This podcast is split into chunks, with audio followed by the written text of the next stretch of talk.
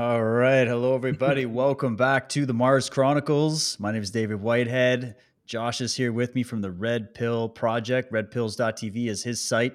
You can catch me at d w truth wear dot com. And we have a new website for the Mars Chronicles, the mars chronicles dot com. Make sure people know about it.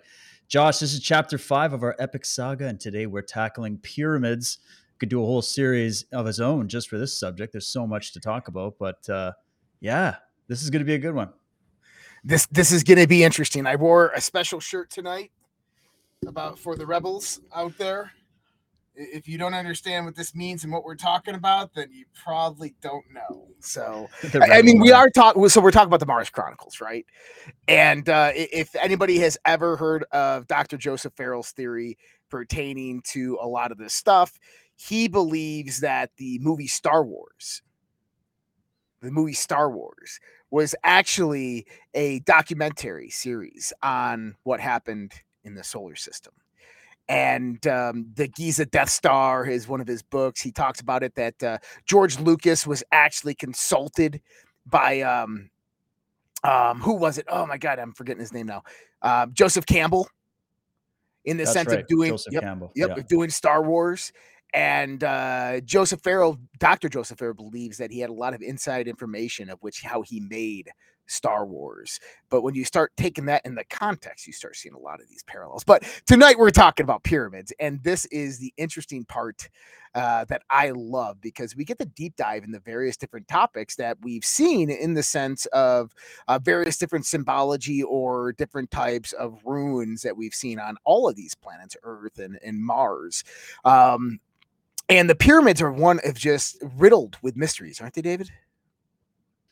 They absolutely are, man. This is one of my favorite subjects, I got to say. I am not the expert on it, but I interview the experts. I'm a collector of experts on this subject, and not just your academic mainstream experts, which, of course, we still want to hear from them. Uh, I go to the maverick scholars, the thinkers, the guys that are outside the box, that have high-level genius. They have also courage to stand outside of the cloth and speak their minds freely without fear of reprisal. And these are the giants that we owe a debt to, the people that came from the past, uh, that studied, that measured these pyramids, that found and dug up these pyramids, and then even wrote books on these ancient ruins all over the planet. Um, th- I'm telling you, there's theories coming out the wazoo. You start going on YouTube and you're going to find all kinds of stuff. You have to make this, in my opinion, your own study and investigation. And it has to start from the notion that we don't know what these things are. Mm-hmm. Okay. So I'm not here, and I know, Josh, you're not here either, to say anything declarative about pyramids and, and all this stuff. These, we're just exploring this stuff. So I just want to ease the tension. This isn't your average show where we're trying to tell you what it is. We want to know what it is too. And it's the mystery of it that is what's going to pull you right in. And, and I'll tell you, it's not something that, like, you know, your modern academia mainstream wants to be, go, oh, it's all been explained. It's already, we've already got it all figured out. They just built it inside eighty years, the Great Pyramids, and they, they got a whole bunch of slaves to do it. And they they got trees from Europe somehow, and they rolled the law. And, and it's just, you just go in and you go, okay, right from the beginning, if you want to talk about conspiracy, start with ancient Egypt. And I want to uh, point people to a series we actually did, Michael DeSarian and I did, on Unslaved. It's a premium show for anybody that's new here, unslaved dot com. It's like six bucks a month, and you get full access to thousands of hours of unique content. And we did a whole series on just the pyramids. And we brought on Ralph Ellis. We brought on, um, on numerous guys, even guys that had different theories of the pyramids. We brought, we brought a guy in, we had to get a translator who was Italian, who had a whole new thing on the dating of the pyramids and how everybody's wrong, and it's way older than we thought. Um, and when we did the show on this, the first episode that we did, Michael, there's a ten minute clip that at some point we'll play. Okay. And it's just epic, of him breaking down to tell people just how much mystery and conspiracy there is when it comes to ancient monuments, to the pyramids, et cetera. So we'll get there, but Josh, pyramids, Egypt, you've been looking at a lot of theories. You've even been telling me that this subject has had you diving so deep that you've even had to, like, change the way you think about certain things. A subject like this can do that to you, can it? It, it can. And uh, I, I've had a few theories that I've been working on and building over the past few years. Um, and one of them got completely turned around today. Not turned around, but just slightly changed. And when he got slightly changed, that caused me to go to pieces of paper and start drawing symbols. And uh, I, I drew a cross inside of a circle, rep- which represents the four sections of, of various seasons or, or the zodiac. And then I drew an analemma symbol, so the, the meta symbol, the eight, the number eight, uh, around that. And immediately I saw an ancient Egyptian symbol. I saw the Ankh, and I go, wait a minute here. And, and by the way, the context of this circle, um, was, was representative of, I was thinking rebirth and resurrection. I was thinking, uh, the eternal cycle, cause we're talking about the great calendar. And, you know, the, the symbology of the Ankh is of, of, of eternal life. And I'm sitting there going, have we had this all wrong? Have we been looking at these things all wrong the whole time? And, and I truly do believe that we've been looking at most of this stuff. Not us, not us in particular, but humanity. We've been looking at this stuff in more of a mythological context instead of a historical context, of which numbers and symbols represent information tightly compacted that you must unravel through your own inner esoteric journeys, through the, the occult knowledge that is hidden from us and through discovery of that. And when you start getting the bigger picture, you start building upon it. You go back, and we, I think we were talking about this the other day, you go back and you, you look at that old research, you go read those old books you read before, you go watch that old documentary, you go look at your notes when you were doing it, and you take new notes, and you optimize the work you did before. And this is what I'm doing. And uh, it blows my mind. Like, I'm like sitting here going, oh my God, I wasn't, I wasn't wrong, but I wasn't like fully right. But now, like, I see, like, right when I saw that, um, I've always talked about what's called the analemma wave. And the analemma wave is, if we, uh, if you look up what an analemma is, is if you measure the st- the sun in the sky every day at noon, and you just put a little dot in the sky, in your imaginary sky, the sun's going to do this figure eight shape through the sky. Right. And what this is, is really the, the earth rotating around the sun. And it kind of does this figure eight shape. But what you have is, you have the solstice at the top, the summer solstice. Then you have the equinox, the spring and the fall equinox. And then you have winter. And we know that on winter, what actually happens is that it appears, it's not actually what happens, but it appears that the sun sits still for three days. And then it's resurrected on the twenty-fifth. And then it starts inclinating one degree every day. Right. And it goes through this whole transit again. The vernal equinox represents that that balance between light and dark. Right. This brings in spring, uh, spring being the the season of rebirth and fertility and all these things. And this is what a lot of these ancient cultures are talking about. What, what we're talking about in this context is astrotheological. Now, if you watch this moon through a twenty-nine point five day period, the moon's going to do an analemma through the sky, which is really interesting. Any rotating body around another rotating body is always going to have this perspective from external viewpoint of it. And so if we were able to monitor the sun's voyage through the galaxy, we would see that the sun goes up, and or the solar system goes up, it goes to a summer, it goes to two equinoxes, and then it goes to a fall. And uh, I calculated this a while back, and I thought we were always coming in the springtime. I was wrong. We're, we're going in the winter. And, and it starts to make a lot more sense when you realize this, because these these these ages are six thousand four hundred eighty years per season in the transit, okay? And so this means that the last season what we were in was the entering of the fall. Well, if we go to biblical documents, uh, the Bible, Hebrew, Genesis, we have the fall of man from Eden. And I found it just really, really interesting. But here's the thing, is that that, that winter time frame, it doesn't represent, it represents a death, a death of an old age, right?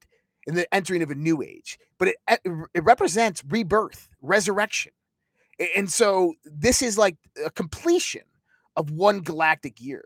And I think that that's what a lot of this is actually about, that we're about to trend upwards for one more full galactic year, and that the the parallels of, of evolution are about to begin again. I go a lot into the cycles when I explain this, but cycles, I think that the universe has inherently built in it, cycles of evolution. that conscious evolution, material evolution, spiritual evolution, energetic evolution, whatever you want to call it, is built into the fundamentals of the universe, and that the cycles that our ancestors were actually talking about were specifically this, of how man goes through these certain points of spiritual evolution.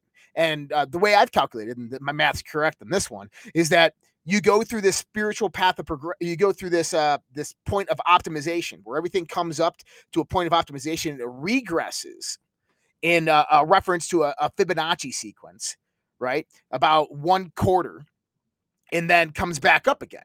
And so you have these points where it's just kind of like this this lightning bolt of how energy optimizes. And this goes from energy in the quantum, subquantum level to the molecular, to the macro, the cosmological. This is how all these patterns start to replicate each other. And so I said, well, why would consciousness be any different? If consciousness is one of the end states of this evolution of energy and matter, then consciousness itself must evolve, and there must be pinpointed times in the history of the universe of which the universe brings about these potentialities for consciousness to evolve or have a greater propensity to evolve.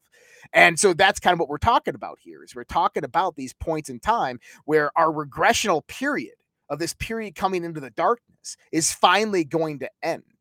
And we're coming to the shortest day.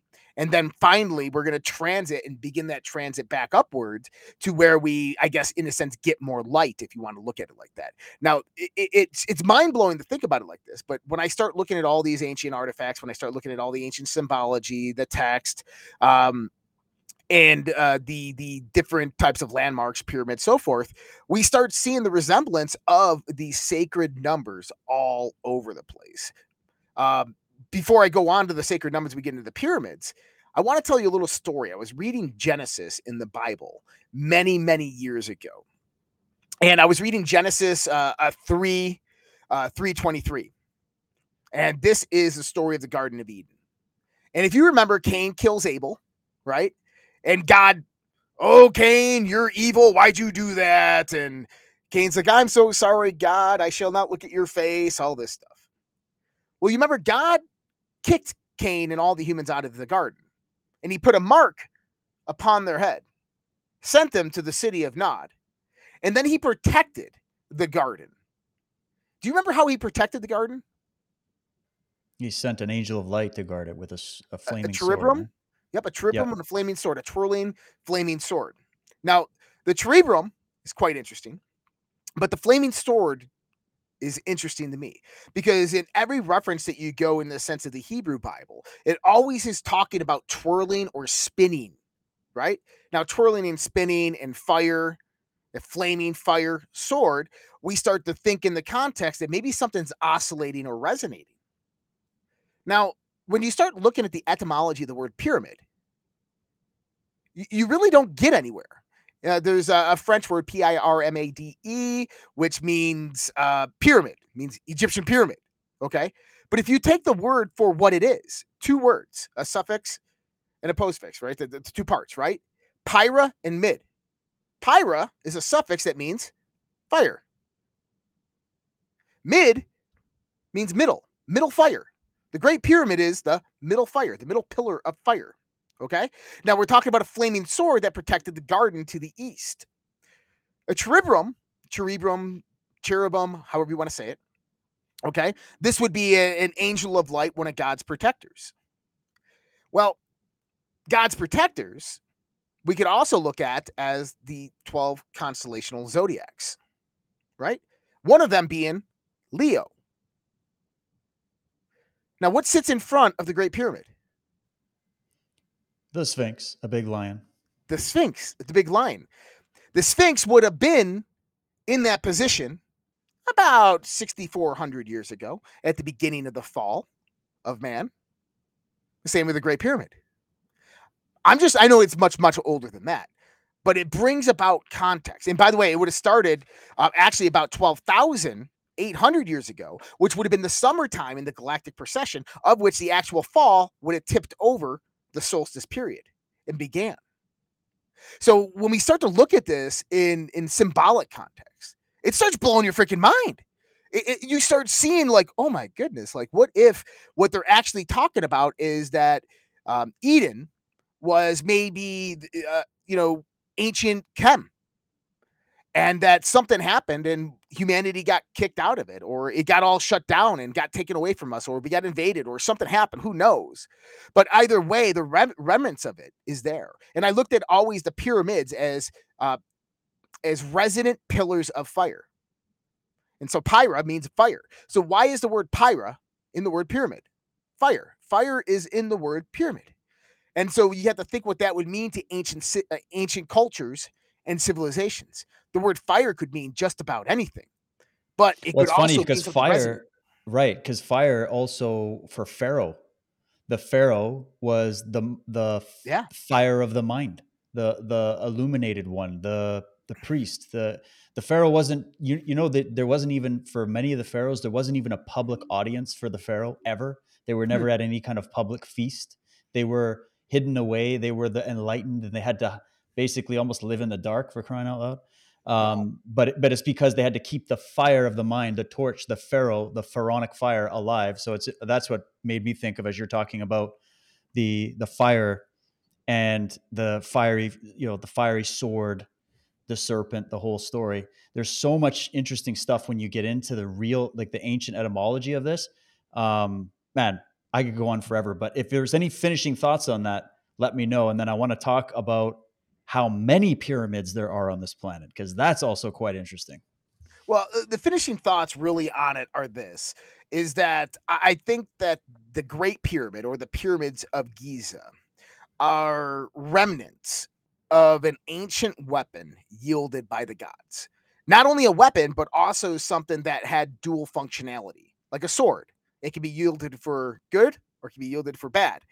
And uh, we'll get into this more when we start talking about the technology and how they derived their technology and what their direct technology was derived of. But let's talk more about these other pyramids. And I know that you're going to give this astonishing number that people aren't going to believe about how many pyramids there actually are. Well, and as you're talking about that theory of a technological aspect to this, because there's the camp of, well, there's obviously the mainstream archaeology that thinks this is five thousand year old culture. They built it with slaves. There's sort of the mainstream interpretation. If that's your jive, you're probably in the wrong show. Yeah. Uh, what we're looking at here is the story of all the other evidence that wasn't allowed to be taught in the history books or the school books.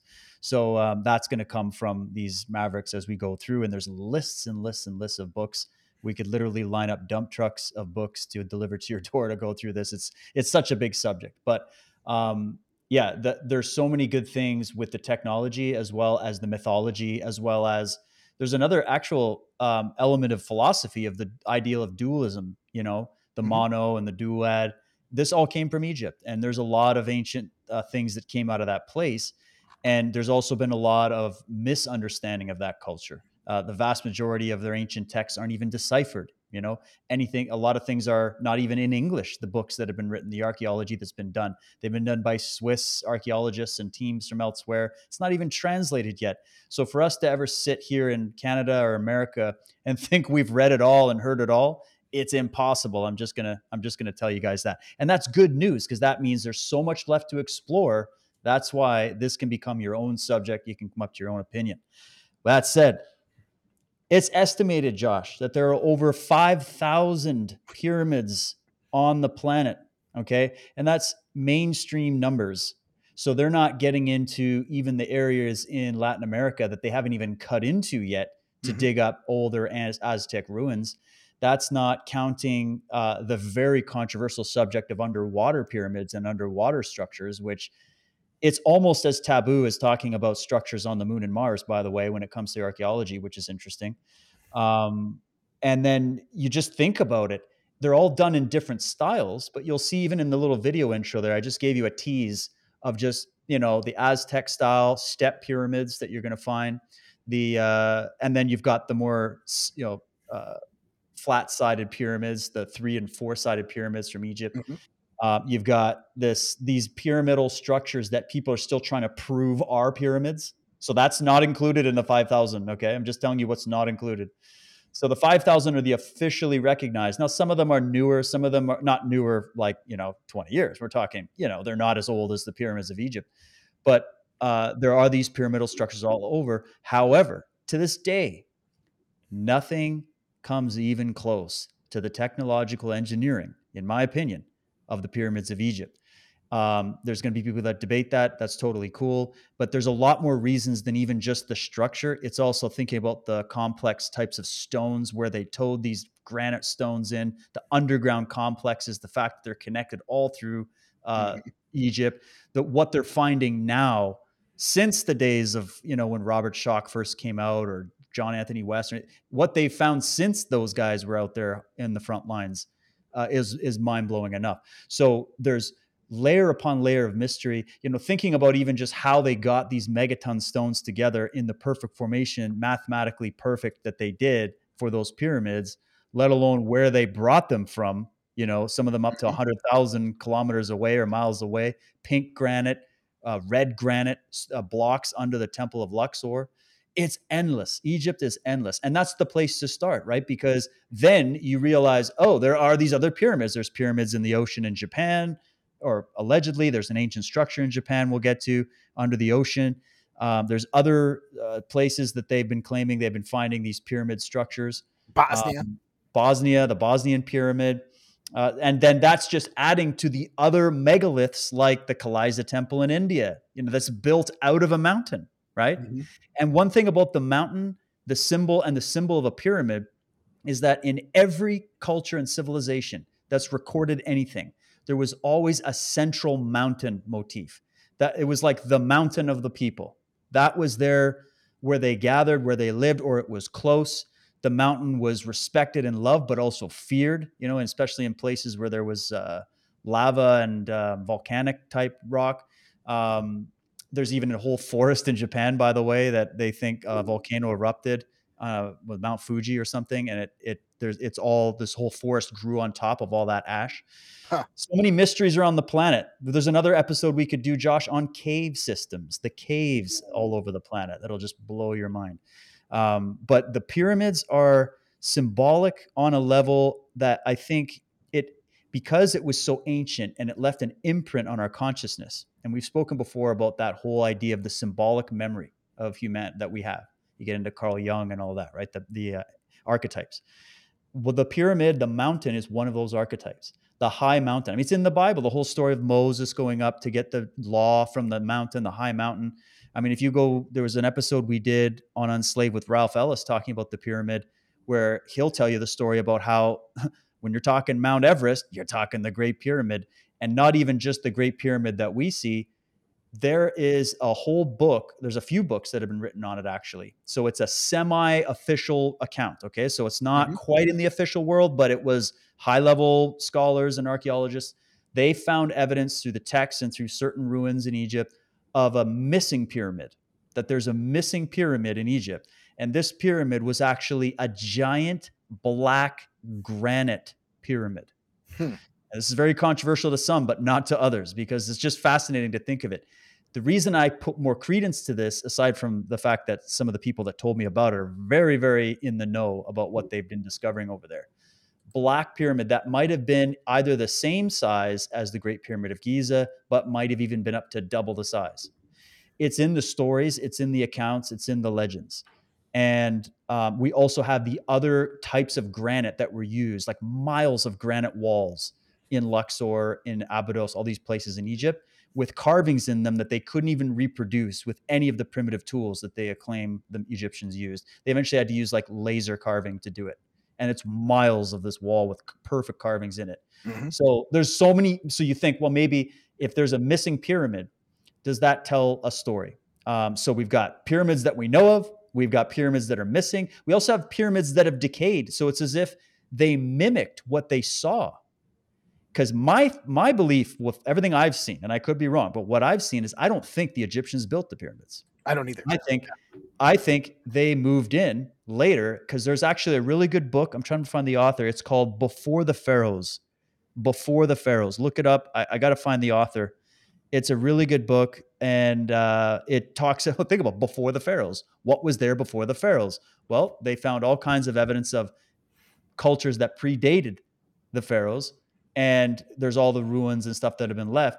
And the fact is that other pyramids and other structures were built later in the pharaonic period that haven't lasted the test of time, that were just mimicry of what they saw that are still standing there to test the time. Yep. So that's an interesting theory. That goes into the ancient civilizations theory, right? That was an ancient civilization that was lost, that the people that built the histories that we know, the civilizations we know, they inherited fragments of this lost world, this lost ancient kingdom that is known about as the Atlantean, Lemurian, my God, Asgard, pick your story. You know, it's all over the world. So that's me just kind of opening up. Think about it. five thousand pyramids just on this planet. Yeah. Um, you know, about Egypt. Firstly, the name Egypt is not the original name of the place. That came about when I believe the Romans went, when the Rome went to Egypt, and they named it Egypt, and I forgot the reason why. It was uh, another city to the south or something like that, but it was known as the land of Kem or Kemet, and this is actually where we get the word alchemy, right? The word chemistry derives from this, but the land of Kem meant the land of the fertile soil. Um, and I've contested this before, that this didn't mean the fertile soil that once was in the uh, Fertile Crescent and it was utilized to grow crops, because, you know, any historian or archaeologist archaeologists will always tell you that all this symbology, all this mythology is all about growing crops. That's, this is what they're doing. They're all just growing crops. It's all about growing crops. Growing. Um, it was growing crops, burials, or yep. The kings built the, the pyramids to in, ingratiate their ego. That's why they did it. Even though the pyramids are not built on the highest point of the land, by the way, which you would do if we made yep. this point in the episode, would do if you were. So it's either they're egomaniacs, it was all for some kind of agricultural purpose, or it was tombs. Oh, come on. Right. But the land of the fertile soil is, I think that it meant the planet. The planet was actually Kemet. And I say that because it's got a life-bearing planet. And the, the fertile soil, I believe, the The black fertile soil is the skies of the night, is all the tapestry of stars in the sky, which are the seeds of life, which brings that the space around them is the fertile soil.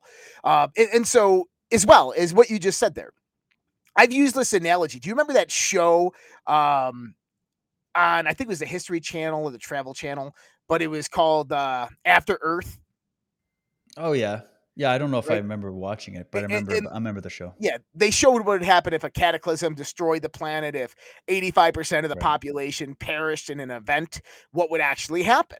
And within the first one hundred years, most of the stuff would be overgrown by vegetation. Within five hundred years, the world as we know it would be right back to nature. You would you would not be able to find anything.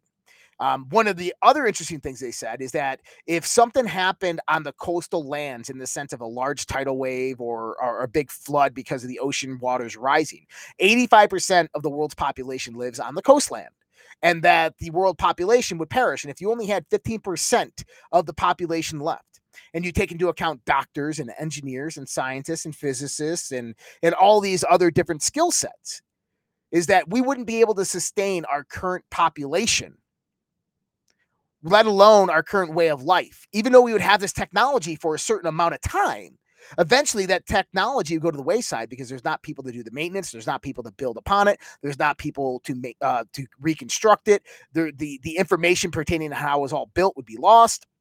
And so I think this is what we start to see what happened in ancient Egypt. Uh, more or less, actually, what I think we see is we had remnants of an ancient society that probably lived there that was probably, um, you know, very, very old, and they probably weren't reproducing. There's probably very few of them. And then you had some outsiders come in. Um, and, and I attribute this to this story. Imagine if this happened right now to our world.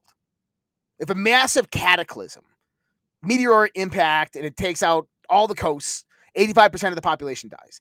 The first one hundred years, we'd be trying to rebuild society and population, but with fifteen percent of the population, that'd be incredibly difficult to do.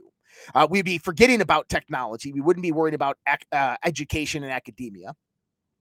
Um, we would have to worry about nuclear power plants, overheating, and, and you know, obviously melting down, and all the different dangerous weapons and all these other things, right? Um, After one hundred years, you know, we'd be telling our children different stories about what happened. Oh, I remember it like this, and grandpa remembers it like this, and mom remembers it like this. After two hundred years, when it's the great-great-grandchildren telling the stories, those stories have now evolved in the myth. kind of, oh, grandpa's telling that story again when the world used to be highly advanced. Oh, no, poor grandpa. After five hundred years, when every all the vegetation has taken over the whole planet, that story is a game of telephone that is five centuries long. And that story is so convoluted. It's written down in books. People talk about these, these science fiction books and all these different myths and mythologies and all these different things about what life used to be. Like, we had flying cars and they could fly through the air and we would go to the moon and there's a man up there and he's got cheese and all this shit, right? We would have all these weird stories because we want the, the, the points of smiling, the points of happiness, the points of memory, right? Easy to remember these stories if you can put them into some type of um, analogical or symbolic or mythological context. And but the ancients would use stories to pass right. history on. They didn't have massive libraries at their disposal. We're talking the most, most of the people. There was the elite circles, but most people, yep. It was oral tradition, written uh, art. It was in the dance. It was in the dress. It was yep. in the rites and rituals, the prayers, the religions. Yeah. Yeah. And so what we see is, let's just say five hundred years in the future, everything is completely taken over by nature.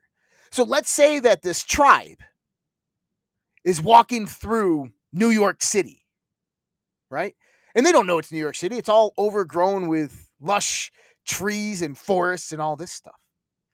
And the leader of the tribe sees something and he goes to investigate it. He falls into a hole, and the hole just happens to be a garage from some dude who owned a Ford F one fifty. And let's just say, for the sake of argument, that he goes in there and the Ford F one fifty, he, he opens the door, it's unlocked, and he pops down the visor, the keys pop out, he sees the key, puts it in, he turns it on, he let's just say it works. And he starts revving the engine. And all of his people are wondering what's going on. They hear the noises. And see, his people are telling the story of, And, and our leader, he went to visit the god, and the god and him fought, and they roared in the cave. He went into right? the underworld. And then he comes out on God's chariot, busts through, parks it. And they all bow their heads to the awesome power that he has. He has the, the, the chariot of the stories of our people. And he rules over those people for hundreds of years. His family rules over those people for hundreds, thousands of years. So eventually that truck runs out of gas because, you know, every time that people got out of line, they just turn it on, rev it up a little bit. And eventually that truck just becomes a symbol. And they try to replicate the truck. They make they make little figurines of the truck. They make stone figurines of the truck. They, they create symbols for the truck. They represent the truck in various different forms. But nobody is an, a, a mechanic. Nobody knows how to uh, refine gasoline. So they can't get it going again. They don't even know what the hell it is. They got the user's manual, but they don't speak that language.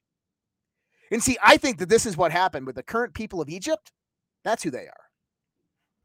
All the That's a really good analogy. That's a really good. I've heard similar, like uh, the idea of, of what it would be like if something happened to our time and that someone trips over a Coke can or yeah. a door of a taxi cab or something like that. And, and you know, they're trying to put history back together. Oh, what was it? What what kind of theories would they profess about what who we were and what was going on? Did they even know something twi- like Twitter existed, or that there was this whole thing? Like, would we even have that recorded? And and that's why when we look into the ancient myths and legends, we can kind of interpret it any way we want. There's so many interpretations, but that's why you stick close to, in my opinion, the the people that had they put the most dedication in, and they put almost like a love into the work. It wasn't just this observational materialist. Oh, we're just studying those primitive people of the Egyptian.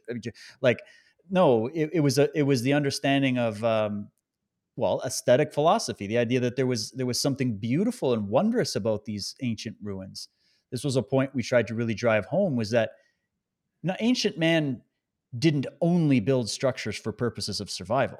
Especially if there was a high civilization, which wasn't just fleeing from all the predators and all the wars and all the poverty. And I think that's how we always imagine it, right? But if this was a high civilization, just as we build skyscrapers and buildings, go look at uh, Abu Dhabi, for crying out loud. That's art, all right? Like, even though we know the whole, corrupt, you know, forget that. Just look at the, the structures and what they've built. Look at all over the world. Look at the The, the museums and the and the the temples and the churches and cathedrals. Like, the look at the beauty of it, the the architecture of it. Well, you don't just build something only for one purpose. Mm-hmm. The human being has a creative spirit. We're also trying to mimic the creative spirit of nature. right? Because we're we are that. We sense that. There's a divine connection between us, this creation, and the universe, and what we call the all spirit, God, however you want to look at it. And so we want to express it. So humans do things for more purposes than just this practical, you got to escape the bears and the trolls. Like there's that, but then there's also the aesthetic, the alignment, the mathematics, the the way it's it it left an imprint on people's minds that these were built by the pharaohs, these were built by the gods, these were built by a, a, a more advanced humanity. These were, however people want to look at it, you know. Um, it, and that's what I want people to also remember with all this is that bring the fat, the love of it with you, bring the curiosity with you. St- don't let your brain put the brakes on every time you hear something that contradicts what you've heard or that you've never seen before. Let, you know, and don't be so uncritical that you just believe everything you're told, but for crying out loud, let's have some air and some room to breathe and grow instead of yeah. when you go to these universities and schools and they bash you over the head with, it's just primitive cultures putting up some stones just because, you know, they worship the trees and the moon and uh, it's just coincidence that it's exactly pi, you know, like forget that. It's amazing. So that said, Josh, we got, um, I mean, pyramids. We we showed the photos from secret mars dot com. That guy's that sent me his website. That gentleman sent me his website with all the photos that he'd collected. You know, we got into Hoagland. We got into that whole chapter just to show you guys that theory. Whether you love it all or not, doesn't matter. We're putting theories on the table here. And it's the idea that this advanced civilization that we talk about and know about, I mean, it's even made it to the Joe Rogan show. Everybody knows about it by now, the ancient civilization of humanity that's been lost. But we're saying, yeah, but what if it wasn't just on the planet? What if the solar system might have been involved? It must have been a bigger project. There's a bigger humanity, a greater family, a greater history to be told. This is just an idea. So um, any points there you want to throw at me? Life here began out there. You know, I, I think that that's important to understand because, um, you know, I, I've been getting into Doctor Joseph Farrell a lot, and, and he believes this as well, is that humanity did not start on this planet, let alone this solar system. And, um, you know, when, when we start to think about it, it, it makes a lot of sense that uh, we start talking about this epic battle and these various different weapons, but it, it's just life here. I don't, th- I don't believe life here started here. I think it started out there. And I think there's so many various uh, uh, things that you can reference just to prove that. Uh, and we've touched on it every single episode of this. And I think that what we're building is we're building this pile of uh, of of evidence, of, of things that are known. What they are, you know, we, we don't have these answers, but we have these mysteries that we're looking at. And they're telling a story that is completely different from the modern day story of what we're being told. And to keep in mind that the modern day story of what we're being told is coming about through institutions that are lying to you on every day of your life about various aspects of academia, medical science, um, politicians, war, money. I mean, you, you, how much does it cost to get a uh, economist to go on to C N N and say the economy's doing great, Joe Biden's awesome, right? It, like that's the thing is these people are lying to you every day. These are people with high level degrees from Ivy League universities. We got, you know, we have. Uh, and sorry, just one point there. Yeah, even if they are themselves convinced, even if. Yeah. And we're not throwing it all out. See, we're just trying to add to the discussion. Like if we're going to be looking at this like detectives try to unravel the mysteries of the past, which is a tall order for anybody, okay? Um, you can't just think, oh, I'll just read six books that yeah. all agree with each other and I'm going to have the whole picture of it. Come on. Again, the dump truck of books that we could be sending to your door to start getting you acquainted just with the basics of the differences of different ways with an equal amount of evidence to back it up. That were written by geniuses, okay? Not just some Joe Schmo in the donut shop. Geniuses, high-level academics. I mean, even, man, it's unbelievable. And when you put that on the table and you go, okay, there are many ways to look at this. It's not just one way. And even the way we're trying to talk about here is not the only way to interpret it all either. And that's what's great about it. So if we're saying, okay, humanity I, you could also, if you, if people don't want to think that we were brought only here, like we, you could also look at it like, well, life blossomed here. Like Alan Watts, one of my favorite philosophers, he used to say, um, the earth peoples the way a, that a, a tree apples. Like when an hmm. apple tree blooms, it apples, right? Mm-hmm. Well, the, we're like the plant, we're like the fruit of the planet. We, the earth peoples, it, it produces life. That's how we looked at it. And so, well, what if the whole galaxy, you know, what if life blossoms just as it blossoms in every cell and every part of your body? It blossoms everywhere in a variety of forms. And there's a, a seeding that took place across the universe. Like there's life across, just like there's life in the oceans, and every, there's different countries with different kinds of people in them all over our own planet. So it, life expands outwards, and um, we're just taking an unlimited, more infinite view of it than limiting it to only one place. And that's the difference. But that's, that's what makes this exciting, and at least gives you a different perspective. Yeah, uh, agreed. And, and I know some people are out there as, uh, Uh, explain how humans adapted the earth, Josh. Um, well, we didn't. You, you can't look directly in the sun like every other species on this planet. Your skin burns in uh, the sun. They claim that that's because we grew up in the deeply dense forest, but even the forest animals are all furred up and their eyes adjust directly to the sunlight. Um, there's nothing about our genetic profile that says that we grew up on this planet. If you actually take a human being and you throw them into space, and they realized this when they sent the astronauts to the moon, did you know that their circadian rhythms, I think this is Mike Barrow was saying this, is that their circadian rhythms switch from that twenty-four point two five hours, whatever it is, the twenty-nine point five hours, which just happens to be the time of a solar day on Mars. So yeah, no, I, I can explain how humans adapted here on Earth. They didn't.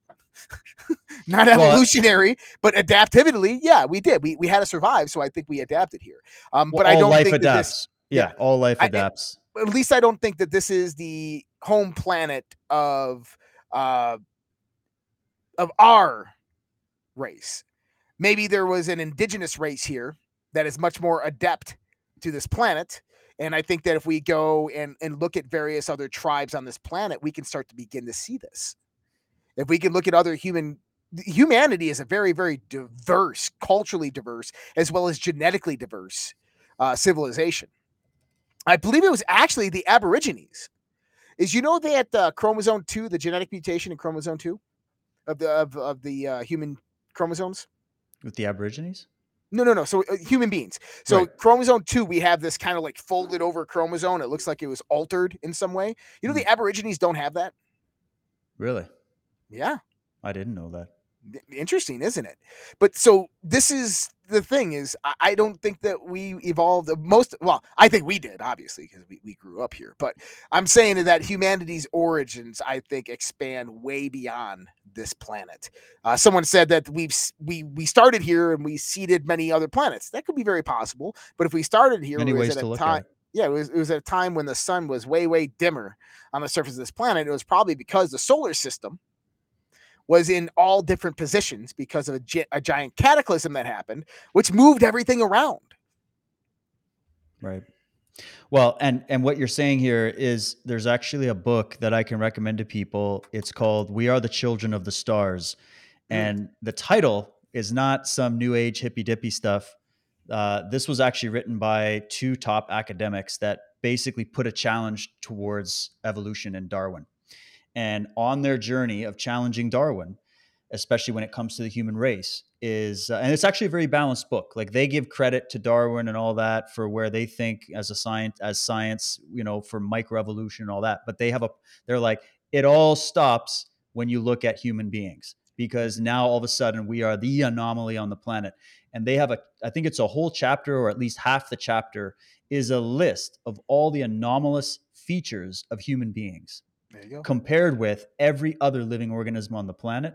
And when you really get into the fossil record and find that everything just shows up fully formed, and there's a whole bunch of stuff that's missing. And that's where we got to get the Michael Cremo on here um, and many others. But this book, just for that person who's asking the question, you know, just to entertain this theory is a possibility, right? Yep. That um, there are great minds that have speculated on this. It's not just a couple guys sitting here on a live stream. All right. This is, I've got great minds. Absolutely. Come on. Absolutely. Come on. But uh, I'm talking about um, for those that would look at it and go, what are you guys, a couple podcasters? No, no. First of all, we've been doing this a while. And second, I point to the people that did this for a living. And it's just amazing to hear them comment on this because they'll have a totally different way of explaining it. And so that's a good book. It's called We Are the Children of the Stars. Let me just get the uh, Otto Binder and Max Flint. Otto Binder and Max Flint. You can get it on Kindle. I recommend it on Kindle. It's really easy to read. And uh, it's just, it, it it basically throws a whole bunch of challenges at everything mainstream. And I love, I love books like that. Yeah, me too. And I'm going to pick that one up now. Now, while we're, while we're here, Josh, this might be a good place. I want to play this clip that I uh, asked, I asked Michael for permission to play this. It's a clip from an Unslaved episode that we did. It. on. It's the first episode that he and I did on the pyramid of, of Egypt. And I love this clip. It's about ten minutes. So you guys can sit back, grab some popcorn and enjoy this. Um, and please go check out the entire series. This episode alone is over three and a half hours. And each episode in that series is about the same. And there's about six episodes just getting into the pyramids of Egypt. So there's a lot there. But let me just roll this clip real quick. And then Josh and I'll come back. And Josh, I'd love your thoughts on it. Awesome. Let's do it.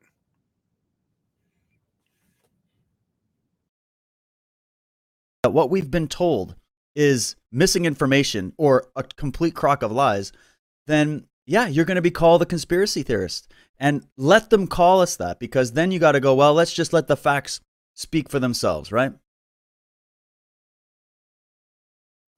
Exactly. Uh, you must be as open to conspiracy theory as the science. What's wrong with this imbalanced picture? When you see more than, if I can rattle off ten, five, right? Oddball anomalies. Like I've done, like you said, go back to my Atlantis work, you know, the crystal skull, the anomaly, you know, whatever it might be. I list them off in reams in that program. But even if you only took one-tenth of those anomalies, you know, the history of language, right? The, the Tower of Babel, the pyramid itself, the precession of the equinoxes, I could go on. The mystery of the major arcana, right? What tells you that science has answered any of that? Science has answered practically none, none of that, right? The role of the goddess tradition. Well, there's a big one. We don't live for two, three hundred years, do we?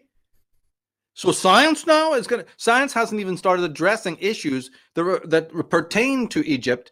You know, Champollion after he, you know, Rosetta Stone, you know, fifteen years later, Howard Weiss was, you know, digging through and said he found some hieroglyphics in the pyramid that, as we'll talk about later, turned out to be a fraud. And therefore the dating, but, but it wasn't considered a fraud. So all the dating of the Khufu pyramid, the big one, you know, came from his discovery. False from the start. The first man entering it was a fraudster. So if I can rattle off a couple of points like that, what puts your faith in science? You should have faith in science. And as I say, don't throw out what they're saying, because a lot of it's really good. And you always want to be aware of the alternatives, you know, subjects to things. And so it's a balancing game. What I'm really addressing the fact is that when insiders who are already left, as you say, the ones who've left that coterie, who broke the silence, I'm putting a lot of investment in those people because they're part one foot in the science world, you know, or some of them are anyway, and and they've gone off into the alternative way, like a Robert Schoch, just use his name as one example, but Christopher Dunn, and there's many others as well. Uh, there's a Malina- Malowski, who's a top engineer who went to study Egypt. So there's many who come from these top Harvards, top Smithsonians, and they cross over. Some stay within the, the you know, the, the think tank of the norm, the officialdom, and others break away. But then when those people have to always marzipan their statements, but oh, they're the conspiracy theorists, it's shit. Right. It's like, you, you've busted my faith, you motherfucker, because you should be a conspiracy theorist, because you're on the front line. And if you haven't found out what lies there are with these Zahi Oasas and all the rest of it and all the centuries of life, then I don't get that statement. What that tells me is what you've just said. They're after keeping their, you know, themselves, uh, they're, they, they want to maintain the parking spot. Yeah. They still want those three stripes because they're hungry to get on, you know, the mainstream channels and, and still uh, wallow in that. It's like, do you want truth or do you not? And the person who does doesn't mind being labeled anything. He doesn't mind turning up from the back door, the tradesman's entrance, or, or whatever, right? He doesn't need the red carpet to show up. He's he's there because he's got something important to say. And those are the men that I look to. Most of them, of course, died in poverty or were highly plagiarized, cannibalized, and marginalized. But there you go. You know, it's that's life. But the thing is, there are anomalies there. And this jostling for position that's happened a lot. You've got to, you know, people will see again by the time we finished our conversation here that you have to pick out, you know, the greater works. And I've done that for people so they don't have to spend the thirty-five years because it is exhausting to find out that in the hundreds of books written on this, which ones are of value, which ones are derivative, which ones are good, but still, you know, sort of hedging their bets, this kind of thing. And then more important even than that is which ones really give you a true insight into the truth. You know, was, was it aliens, or is that just becoming another, you know, uh, headline to Indiana Jones it up so that people will get a viewing audience? Or is there actually something to that? What about the little people, right? You know, that's not headline, there never will be, but still, do we throw it all out? The, the Egyptians sculpted and drew nothing but little pygmy figures. Half their gods were shown as children, Horus as the child. Is it a child always in every sense of the word? Maybe it is. I don't know. I'm questioning. So it's like that, remember, that Rubik's Cube, turn it around again. That's what I do in my work. I think it's valuable, but I know it's exhausting for a lot of people. But there, this thing, the pyramid, for instance, stands there, you know, five hundred, you know, almost feet, almost four hundred eighty inches, uh, feet high, you know, two point five million blocks. Some of them weighing two point five tons each. Nobody can today work out how a crane could lift that. Today we'll be addressing that, how that might have been achieved, you see. And, and and and there it goes. So you have to ask yourself then a question. What is, in fact, the official line on why it got created? And immediately you find yourself in a swamp of lies. Right? Just like you said, because the, the consensus is that um, it was built for some pharaoh's ego. See, look, immediately, immediately look what they hand you, right? Now here's here's a here's a, a history of Egypt is so long that all of our ages from the post-Egyptian period to today shrink. Like Egypt's history is actually three times longer. You're talking about a vast age. And yet all these piss pots can come up with is that the pyramids were built at the command of some egomaniac called a pharaoh.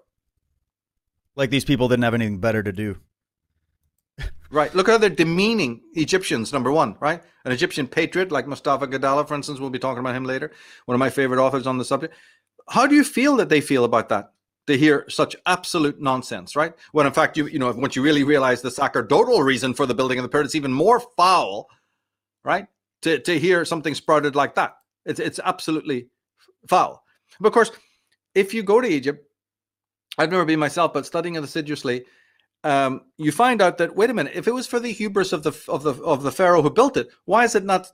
Why is the inside chambers not absolutely scrawled with his own graffiti and the mm. cartouches pertaining to his name? There isn't any. That's only the few the few scribblings that were found turn out to be frauds. How come it is that, you know, the Nile goes like that, right? There's a valley and then it kind of goes down to the Nile, right? The pyramids are built on the lower slopes. I can't remember the actual technical name for that slope when it goes down. There's a name. It's, escarpment or something like that, right? Meaning that there's higher ground just over the Nile. Well, then an egomaniac pharaoh, one of many who has constructed not only the Sphinx, but the two or three other pyramids there, wouldn't at least one of them, including the one who did the mega job, build it on the higher ground if he was an egomaniac to overlook the rest like we would do? Tell me one corporate jack today or royal figure or pope. But he had the ego. Right. When he didn't build it, where every other jackass egomaniac would build it. I think we're getting confused. I think I don't want to look at this anymore. It's getting a bit confusing. So they it's confusing because you've been handed lies. The egomaniac builds on the hill overlooking L A. The pharaoh didn't. If a pharaoh even built it, which is another thing. Hmm.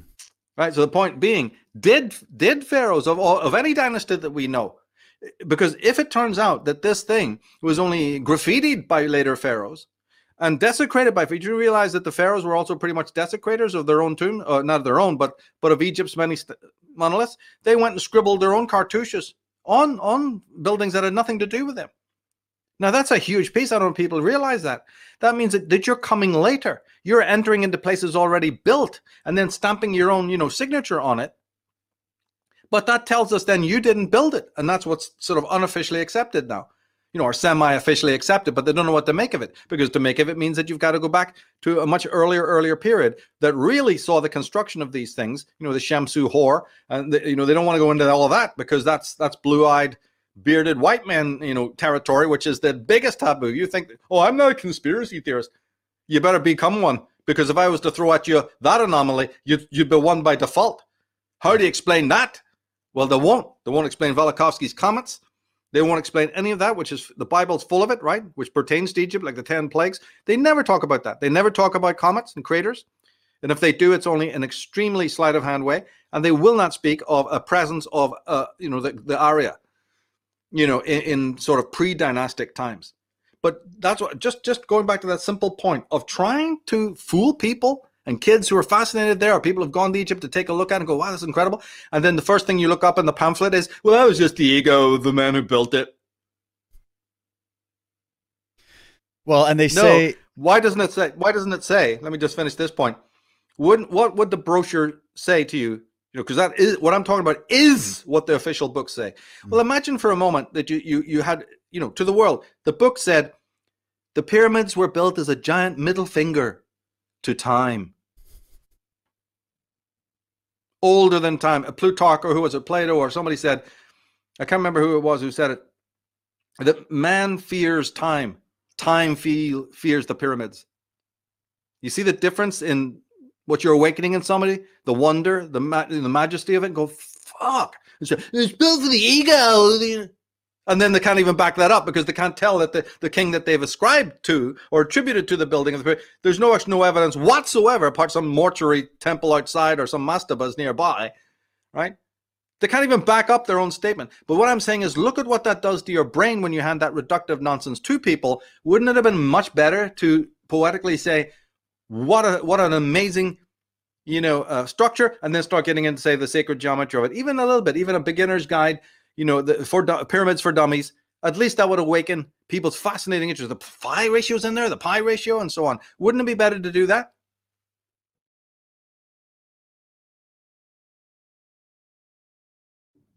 All right. I love Michael. He's got a great mind, man. You're muted, Dave.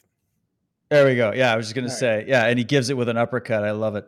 Um, and just, but what I was just trying to highlight that, that it's the mystery, it's um, the history, the fact that he's show, he's talking in there about a few different theories that it all could have come from, but also saying, yeah, what if it wasn't even the pharaohs? What if we get into the history of these mummies that are found buried in Egypt that have red hair, Bardic, you know, garb, uh, their tombs date, predate some of the pharaohs. Um, are we dealing with advanced civilization, remnants of advanced civilization that was left there? Why are there uh, princesses from Egypt buried in Ireland, right? Is there mm-hmm. a connection between the Druids and the Pharaoh, Pharaonics and the history? Is there a connection between all of those ancient peoples and these other worlds, or what may have happened? Um, he was talking about the cometary, the cataclysm theory, but also saying, yeah, but what if there's an extraterrestrial component to it, right? And all these pieces are just there to show you there are many other ways to look at history and time and the world and the evidence. And there's so much evidence you've not been shown. It took me, Josh, it's taken me twenty years to go through it. And I still feel like a white belt, man. I, like, I'm sure you yeah. feel the same sometimes. And, but I love that. I don't ever want to be like, oh, I finally got it all nailed. Like, to me, I just love the journey of it, you know? Well, I would love to know the truth, but of course, um, but on the way, let's have fun, right? Right. But on the way, you know, happiness comes about in the pursuit. Um, right. You know, on top of that, and I think the biggest problem here, anytime anybody looks at Egypt, and like you said, we have the Egyptian princess that was buried in Ireland. We in have, time, yeah. uh, We have the Egyptian ruins that are in the Grand Canyon. We had the redheaded, uh, you know, tall guys that were buried in their, their coffin, or their ruins were found in Egypt. This is the problem, is we all center it back to a geolocational place, Egypt, right? So when we find this tomb of this Egyptian woman in Ireland, we go, this doesn't make any sense. This is not geo geographically right. I correct. Yeah, but here's yeah. the thing. Is the Kemet wasn't, it was a civilization. There's five thousand pyramids on this planet that have only been discovered, okay? Which means that the technology of that culture, of that society, of the Grand Planetary Society is spread throughout the entire world. We, we got pyramids off the coast of Cuba, which have the same similar design function as the ones in Egypt. We have pyramids off the coast of Japan, as you know. That is the same similar design function as the ones there. We, why are they all pyramids? Why yeah, are that's they all a, that's a question. Well, and okay, let, this is the crystal of it, isn't it? Or the, what's the word? Well, this is the crux of it is, um, no pun intended with the, the onk you were talking about, the crux. Um, let's bring in this component, Josh, right now.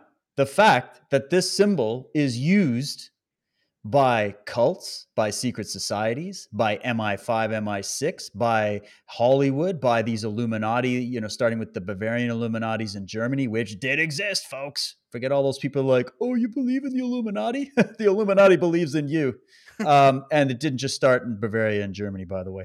And you got, but why would they select that symbol? It's in masonry. It's in, it's, I mean, why are there obelisks in all your major cities? I live in British Columbia, Canada. It's supposed to be indigenous history, you know, the native peoples, the First Nations of Canada, and then, you know, some settler. Well, there's, there's obelisks in, in Victoria. There's there's Egyptian symbolism all over the world, as, as if the remnants of that lost. And if, if you think of Egypt as like the later version of what was left in Atlantis, right? And what lies behind that. So it's like, what lies behind Egypt, right? Well, now we got, we're getting somewhere, realizing what you're saying, which is that in the ancient times, it was a civilization, just like how people are digging up Atlantis all over the place. I found Atlantis. I found some ancient pre... So, okay, you're finding remnants of the lost empire, the lost civilization. That's just like in there's Roman ruins in London, England. I went to the wall of what's it called in England, walking around, you know, the Cleopatra's Needle, right? It's in England. What's it doing there? What's it doing in Washington, D C, this obelisk? What's it doing in Vatican City at Saint Peter's Square? Well, well, you know, so here we go. It's a connection. And those obelisks, by the way, which they say represent the great Osiris, actually are not masculine. They're they're feminine. There is something in alchemy right. known as squaring the circle. And this is the natural aspect presented to the spiritual pur- uh, purification and perfection. And if you look at the dimensionality of the obelisk that you see in modern day, they're all square with a pyramid at the top, pointed at the top. Okay. If you look at all the phallic symbols pre uh, d- dynastical Egypt, they're all rounded. They're all rounded and circular, actually like a real phallus, which is a masculine phallic symbol. And so this one has, has the circle squared, and we can actually see this in the story of Isis in ancient Egypt when Osiris dies and she melds him a penis of gold and she gets impregnated with him so he can be resurrected. And nine months later, Horus is born. And so the creation of the modern day obelisk is a feminine power tool, and it's a feminine symbolic representation that is derived from the primordial goddess Isis. But it's another story for another day. Well, but th- this is what's fun about this subject, man, yeah. is that the minute we start talking about it, it brings in everything. Because when we know that everything had an origin, all the stories you've ever heard, all the religions you've ever read about, all the symbols you see all over the place, why are they using ancient symbols in to sell you toothpaste, to sell you hamburgers, to sell you ideas, you know, uh, yeah. to sell you vaccines? Yeah. Like, what is this? Why is it all these ancient symbols? Somebody knows something about it. And so what I think is that we're dealing with the keepers of this knowledge. There are some who, as we've said before, we got to stop painting them all one brush. Okay. Mm-hmm. These are competing factions, right? Remember that little bit from Mike Barrow? He's like, the, the good guys are not who you think you are. They are. The bad guys are not who they think yeah. you are. Remember that? Think yeah. about it, guys. Like, we're just the little, you know, serfs trying to go figure out what's going on in Game of Thrones up at the palace, all right? Um, but you go, what if... So I think that there's lost knowledge that is being preserved by positive secret societies, if you will, okay? Secret, not necessarily secret, like they're under underground tunnels and they're all like, you know, secret, but just, you know, under the radar, because they would get publicly, you know, professionally destroyed if they came out. A lot of these guys, they'll make movies, they'll make films, they'll write a book, um, and they'll tell it in like a myth, uh, they'll tell it in a fictional sense. What is fiction but myth? Okay. So yeah. it doesn't mean everything you're reading about in fictional books is, is not true. It's just based on a fictional story, but there's truth in it, right? Think of Michael Crichton, think of these guys telling you truth within a fictional story. That's all ancient myths are. So they're telling you that that's how they're telling you the story. That's how they're telling you the knowledge to um, upgrade your mind and get past all of the fact checkers. Trust me, the fact checkers didn't just show up in twenty twenty, my friends. They've been here since the beginning of time. Fact checking, yeah. the think of the churches, the inquisitions, the burning, the burning and destruction of entire peoples, the the sequestering of texts and documents and monuments and coll- rare book collections that would cost millions of dollars in modern day to to acquire are taken away and hidden away. And there are guys that I think mean well and want to help upgrade humanity's knowledge, but can't do it directly. So it's indirectly that they do it. Mythological, esoteric, symbolic. And then there's the dark side, who's trying to control both the white scare- squares and the black squares of knowledge on the chessboard. And that's the war we're watching. And that war didn't just start on this planet, and it doesn't end on this planet. That's how I look at it. Yeah. And, and you know, going back to the symbology of the pyramid, which is also a, a tetrahedron, is, uh, you know, I, I know seismologists have gone out to the Great Pyramid and they've done a lot of stuff. But, you know, what if this was an icosahedron, a double pyramid? And one below ground as well. I've always thought about this. Is it, mm, it like an underground? Okay. Yeah. So there's a pyramid underground and there's one above ground. And you have an icosahedron, which is one of the the uh, plutonic solids, right? So this would make a lot of sense. Now, here's the thing about the pyramid or the pyramids around the world, and this is something about their structure and architecture that I think it needs to be pointed out, because this gives away a, a lot of credence to Doctor Joseph Farrell in the sense of his Giza Death Star theory.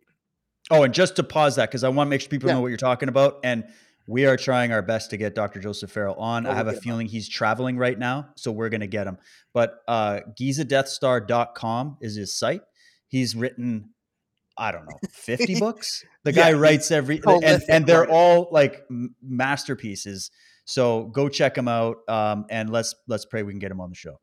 Yeah, but his theory, um, go back to our first episode and listen to what I talk about in the Enuma Elish, in the sense of Tiamat being, I, I said that it was Mars. I, Mars could have been a moon of Tiamat. Tiamat was either a planet that was destroyed, but through a big war that happened a very, very long time ago. And he concurs this theory. He brings this theory about, well, very well researched, but he also believes that the Great Pyramid was the weapon that was utilized to destroy that planet. And here's the thing, and this is where it gets interesting, is the pyramid used to be covered with uh, white limestone, polished white limestone. That's right. And they believe that it had some type of hollow point crystal at the apex there, used to focus energy. Now, yeah, what's with, there? The capstone? That was capstone. added. Yeah, yeah, that was added. And, and so you have a mixture of limestone and granite, limestone and granite. What's interesting about limestone is limestone is actually composed of old uh, oceanic basalt, right? So it's there's organic materials that are composite within the limestone. Do you remember a guy by the name of Doctor Wilhelm Reich and his mm-hmm. studies on orgone energy and orgone accumulators? I'm so glad you brought him up. Yes. Yeah. And so what are these pyramids really? They're orgone accumulators. A bioenergetic system. That's yeah. like a bioenergetic or a, well, I guess bio would refer to like an organic, like a body, but like a natural organic computer. Like so what's a computer made of? Silicon. Silicon. Right? Where do you get silicon? What's, gr- what's granite? It's a mineral. Silicon. It's granite. Yeah. yeah. Yeah. So you can go all over Ireland and there's silica covered rocks that are massive, all stacked together, literally all over the place. So yeah. anyways, so, that's where your computers get made. Yeah. Well, so I'm looking at this is that what if the, so by the way, everybody needs to understand what the thirty-third parallel is, is all of these pyramids throughout the whole planet you can find organized within the thirty-third parallel. Okay.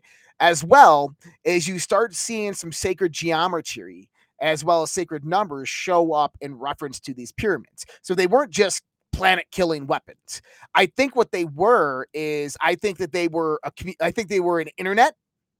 I think that they were a uh, a system of travel, stargates, operated stargate. I think they were a system of energy production as well as a system of planetary defense.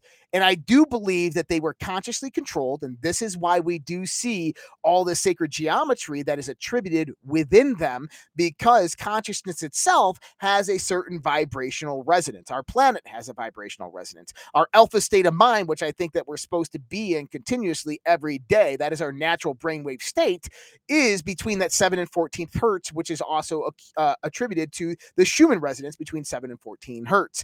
And I think that a lot of these pyramids were all organized that basically resonated at varying different frequencies were resonant depending upon the ley lines of which they were organized. But together they formulate this massive web of, of intelligence controlled by consciousness, which were utilized to amplify consciousness. Now, think about what Doctor Stephen Greer has said in the sense of these U F Os that he calls in through their meditations, that these are consciously controlled technologies, that these things are t- tuned in the consciousness, that even if you go into uh, doc, uh, uh, Fred Adair, or not Fred Adair, but uh, Doctor Adair, we talked about him briefly uh, last week. He he's the one that worked on the advanced propulsion systems and saw this Leviathan type of propulsion system at Area fifty-one or S four when he went there and the government took him there. And this guy's a legitimate college professor, legitimate propulsion professor who came out and told this massive story, which makes no sense unless it really happened. And he said that these things are consciously controlled. So what if we had a technology on this planet, which was an integrated web, like an internet, that basically linked everybody's consciousness together to where you could access an Akashic record, which existed within this hyperspace dimensionality of time and space, that you could go in there and you could open a Stargate with your consciousness and transport over to Mars or, or Tiamat or another planet or another galaxy. Right? That it utilized the same variations of resonance that our sun, and this is where it basically applied its energy through, through entanglement theory as well. And that this, th- that it could also be utilized as a defense system for this planet or a weapon against other planets. Think about if a billion pe- people focused their energy through this massive pyramid amplifier, and that energy was massively thrown and projected towards another planet. Now you're talking about torsion field, hyperdimensional physics, Richard Hoagland, and what potentially blew up Tiamat. So this is this is my theory that I've been working on for a long time, but I think there's enough evidence out there to support this. Well, I mean, it's at least, I mean, it, this is why when you get into the technological side of it, right? Mm-hmm. With these pyramids, is so they have a function. There was a there was a machine element to it. There was a a consciousness element to it. I mean, if some of that stuff sounds far out to people, just for your speculation, think of it like this. What does your computer do right now? Imagine that you could do everything your computer does, essentially, right? Which is, what does a computer do? It transmits and receives signals, and it interprets it. It's interpreting numbers, right? And codes, and the sort of back end that nobody sees. Like when you look at Facebook or Twitter or this podcast, you're seeing numbers and pixels all coming together, right? At these different things. This is actually a fake thing that you're looking at, but it's in real time because of the internet and this computer system that we have that's sending all this signals and data back and forth. So what if, at least at some point in time, maybe some of this ancient, these ancient ruins and the ancient knowledge, the real alchemical knowledge, the real geomantic knowledge, the real, um, spiritual and psychological and bioenergetic knowledge that would have been held by these advanced civilizations. Let's just go with this theory, right? Um, that they didn't build MacBook Pros. They upgraded you to do what a MacBook Pro does, yeah. which is to connect to the internet and connect to other minds and transmit signals and receive signals, and understanding the universe is conscious and nature is conscious and you're conscious. Holy crap, right? Like, you just think about that. So don't think technology in the way Hollywood has always shown it to you, although I'm for some of a Star Trek version of this, right? But um, think also that the ancient technology was not what we look at as tech. It wasn't like this type of technology, right? The, this computer is the conduit. What if you are the conduit? That's the difference, okay? And what they would do is use ancient structures, monuments, alignments with planets, stars, et cetera, to create that field, the ley lines, the salt lines. The Templars knew this shit. They yep. built all their cathedrals on these lines. So you can sit there and go, oh, it's crazy. The, the people running the world and running the banking world, they believe in, they know this shit at the top. So if it's good enough for them, right? So there's a lot there, man. And that's why I say, this is us trying to peel through all these layers and mysteries and labyrinths and dusty old attics full of these old books and these old ideas and try to put them all on the table and see if anything sticks, because what we're told doesn't make sense. Yep. My ten-year-old daughter can tell me the holes in a lot of the theories she's learning on like some of her school about this stuff. And she's young and she just intuitively knows it doesn't make sense. And so I then take that and we explore together other ideas. But that means that there's other explanations. And um, I think that's important so that it frees you to go. You don't have to go bow to some priest or some academic to tell you the truth. You yep. can go and develop the faculties to go learn it and figure it out for yourself. Now, and this is a perspective that I want to give people, right? And it's typically a perspective that uh, that happened to me uh, that I came out. I was in college. Uh, I was taking an advanced physics class, and we were watching the um, this meeting, this seminar on the world minds meeting together, uh, questioning whether the world, the universe, is a simulation. And it was all these scientists going back and forth.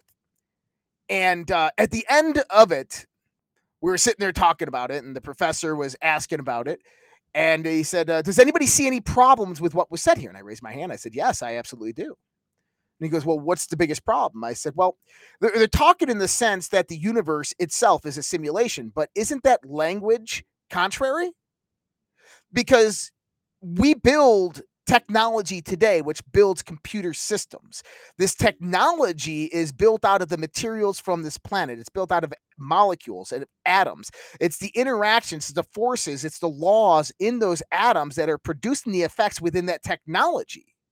Which means that if the universe is a simulation, or it's simulation-like, we're utilizing the word simulation in a contrary speaking. What I mean to say is that what if a simulation is a very, very rudimentary reality, and that reality has properties of what we build of as simulations? In other words, the universe is a simulation, but it's a highly advanced simulation that we call reality. Our technology that brings about simulations is a very, very elementary and rudimentary, rudimentary perspective of technology, which means that the most advanced technology in this universe is the universe itself, is the things that the universe creates, naturally creates. Human beings, consciousness, rocks, dirt, planets. These are the most advanced technologies in the universe, especially if the universe is comparable in a contrary form to a simulation. So therefore, when we start looking at the archaicness of these ancient civilizations utilizing stone technology, they're actually utilizing the technology of the universe, which is the most advanced technology in the universe, for their technological progression.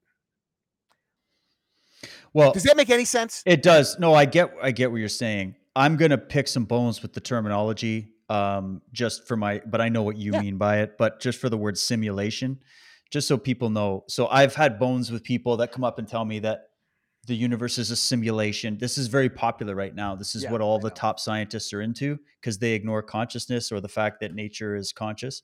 Um, but a simulation, just if you look at definition, di- like just a dictionary definition, is the act or process of simulating, an imitation, a sham, the assumption of a false appearance. And then etymologically, it means a false show, a false profession, from the old French simulation, pretense, and directly to the Latin, uh, in imitating, feigning, false show, hypocrisy, right? And so to me, to call the universe that, this is where we're going to get into the difference. Honestly, if we want to talk Egypt, this is where you're going to get into the difference between the two schools that birthed all ancient religions, which is Hermeticism and Gnosticism. Mm-hmm. Those two schools that many share cross-pollinating ideas, and many are diametrically opposed on the base foundation of it. Because don't remember, there's Gnostic revisionists, okay, that honestly pluck a lot from Hermeticism and then try to copy and paste it onto Gnosticism. But the old Gnostic con- concept was that Earth was a, the universe was a simulation. It was a sort of sham that was created by the demiurge, right? As the, as the show. And it was the prison for the soul. It was the prison for the soul. And that idea, that those ideas came out of ancient Egypt. And that idea, actually, a lot of pieces that went into the monotheistic religions, et cetera. But the Hermeticists viewed nature as an extension or an expression or a conduit for God's the All Father, the God, right? The God, goddess, the whole thing. And so it was a, it was a different way. It was an aesthetic view of nature. And that's why in Egypt, so people need to understand, just because here's what's going to happen. And this was a, a warning Michael gave in that episode. When you get into studying ancient Egypt, you're going to stumble over a lot of books, and there's a lot of people that are going to try to tell you that the ancient Egyptians were into stuff that they weren't into, okay? That ancient Egyptian, the, especially from the ominous priests, that was a hermetic concept of looking at nature as an expression of God. Mm. So by studying the creation, this was how they thought, by studying the creation, we are studying the creator. So we respect the creation. This is the Druidic concept too. We respect the creation because it was, it's a extension of the creator. And then man and woman are an extension of the creator. So by studying our body, by studying our mind, by studying the plants and the animals and the trees and everything, we're learning about God. That's how they looked at it. The Gnostic view came in and said, no, no, no, guys, it's all a big illusion. It's all fake. You're in a snow globe. You're in a fake reality. It's a simulation. It's a sham. You're being lied to even by, and there's this whole concept you're going to see throughout a lot of these different things coming out. And it's easy to just trace it all back to those two different ideologies and realize where they came from. Mm-hmm. You can decide what you agree with and what you don't. But I personally look at, I re- revere nature. I revere the universe as being the authentic. It's man's view. It's our view that is the simulation. It's our casting of our own illusionary concept of mind and nature and everything onto nature and then going, it's a simulation. Yeah, but your lens that you're looking at nature through is what the simulation is, right? I'm just saying, because that's the difference. Right. Yep, right? I agree. That, that's that old William Blake thing. You know, man sees the world as himself. Man sees through the filter of himself, right? We yeah. filter ourselves. So just to start, when we're looking at mysteries, the first mystery to get through is what's right in front of your face, which is Jachin and Boaz. Exactly, exactly. Jachin and Boaz. But but it, but I wanted to make that parallel because we're talking about this ancient society that utilized stone monoliths, and, and they utilized nature to build their paradise. And I want people to understand out there that in the Bible, when it says God has provided you everything, it's not lying. Is that we we don't have to reinvent the wheel. We don't need all these right. things that that the highest levels of technology out there are already presented to us by nature, by the universe. It's already right there in front of us. And our ancestors most likely went through levels of high technological progression. I guarantee you they had A I, supercomputers. They probably had flying vehicles, all this stuff. And eventually they just said, you know what? Look, we can do all this with crystals and stones and limestone and granite. What do we need all this other stuff for? And they realized that it was more powerful because it was derived from nature. It held the essence of creation within it, and it wasn't synthetically made. And there's so actually I, a good theory there, Josh, is that yeah. if, if we're bringing in the whole, remember we were talking about some of these far out there subjects over the last few episodes. If we kind of go back to this idea that um, there is, there was ancient visitation on some level, right? Mm-hmm. From, from elsewhere. That if we take that on board, we could look at it like the earth, the organic earth peoples had mastered the technology you're talking about, which is the nature technology, right? The, the technology of understanding consciousness, matter, and mind, right? Yep. And then what was brought in came from a technologically advanced, scientifically minded race that brought in the gizmos and gadgets version of technology. Mm-hmm. And that was alien to the original humanity. The original humanity, the ancient civilizations, the advanced civilizations were into what you're talking about, the high order of the universe, the consciousness factor, all of that. Um, and then the idea, now this doesn't mean though, this to add another caveat, this doesn't mean that for me personally, I'm not demeaning advanced tech or modern technology. Modern technology is allowing us to do this. Modern te- There's so many great things. There's a place for science. There's a place for everything. But not at the expense of the former, right? Mm-hmm. Like not at the expense of the true technology that you have all the infrastructure, right? The kingdom of heaven is within you. You have it all within. You're an expression of that con- that nature. That's your technology, right? As the basic. And then from that foundation, yes, we can then integrate these other things. If we don't have that foundation of connectedness to God, to nature, to the true, the truth, then um, that's when this transhumanist threat be- can become so dire of humanity getting sucked right into this physical techno Bill Gates, you know, Microsoft world. Um, that's a, that's the illusion. There's your, there's your sham. There's your yep. uh, fake universe, metaverse. Okay. That can lead us away from our true human self and away from what we call God. Agreed. And I believe the most advanced technology created and developed in this universe is consciousness. And it's the fabric of time and space. It is the the the thing that allows it all to keep going and be tied together. And I think that our ancestors in this ancient civilization knew this, and they designed their technology on the planet, which was naturally derived into various grids with um, chi- uh, cymatic patterns within these grids that would resonate conscious energy, okay, into various fields of resonance. And these various fields of resonance could easily be obtained by anybody who ha- basically had the key to access them, like a symbol or a mm. watch. Because it triggers you. It triggers your consciousness. Because it triggers you. It's yeah. like binaural beats. It's like having a watch or something like that, or a symbol that puts you into a certain brainwave state, which accesses one of these higher levels of fields of vibration to which you can go in there. And it's like the Akashic Records now. I can go in there. I can pull out any information. Or one is for transportation. I can go access it. I can go in there and my astral body, I can pick where I want to go. And boom, I manifest and I disappear. This is all, all these ancient stories and accounts of all these ancient masters, of all these various different things. What if this is what it was really trying to tell us? Is they're trying to explain a technology that a nomadic man five hundred years after Cataclysm, or one thousand or five thousand or a million years after Cataclysm, could no longer explain. And so they explained it in mythology and symbology and mathematics. They explained it through astrotheology. They th- explained it with cultural attribution or whatever. They explained it in the way that they only could, but now we are meant to go back and break it down. And what we see is we see the relevance of cymatic patterns. We see the relevance of frequency, of resonance. You know, the sun has a radius of four hundred thirty-two thousand miles, okay? I've known this for a while. I've known this for a while. Now, what's interesting about that number, four hundred thirty-two thousand? Did you know the Great Pyramid was built on a ratio of one to forty-three thousand two hundred, uh, which is just one tenth smaller than the radius of the sun? Well, that's kind of interesting. You ever heard of four hundred thirty-two hertz? Right. Which is the Vendiri E, the Vendiri A, sorry. Uh, the, ex, the whole length of the Kali Yuga, four hundred thirty-two thousand years. The Sumerians' Kings List, when you add up all those times, four hundred thirty-two thousand years. Like, this is not a coincidence that these numbers are built into the fabric of our geometry, into our, our, our, our ancient civilizations.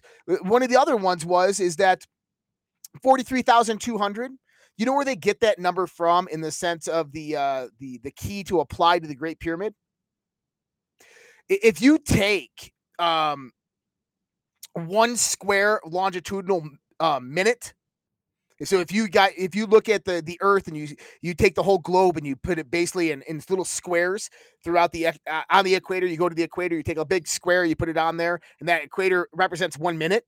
If you take one sixtieth of that minute, which is a second, one second, okay, two seconds of transition of the Earth's rotation is one forty three thousand two hundredth of its full no rotation. rotation.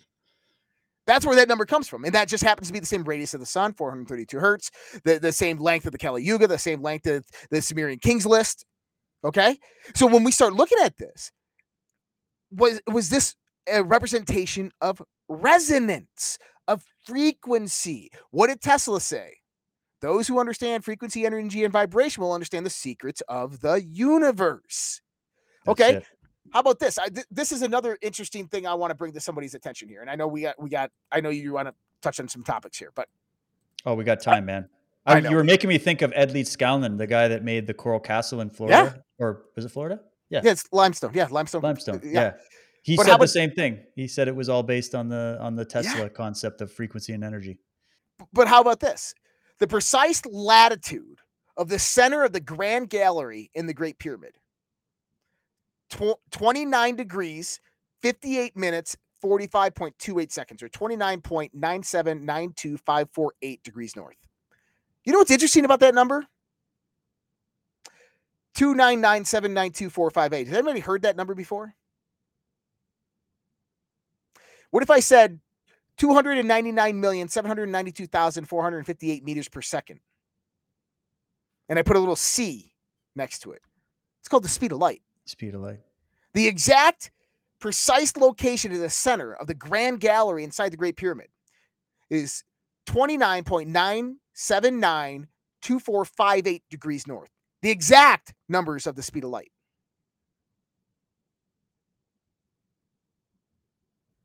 I guess uh, all the coincidence theorists out there better stand up, because uh, we got some more coincidences for you.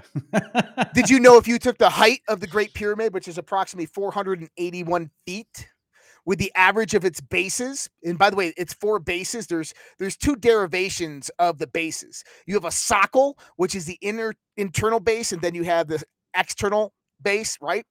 And so they're at different various measurements. If you take the seven hundred fifty-five point eight five feet, which is the uh, the uh, normally uh, approved by modern science, if you take seven hundred fifty-five point eight five and you divide it by the height, four hundred eighty-one, you get eleven over seven.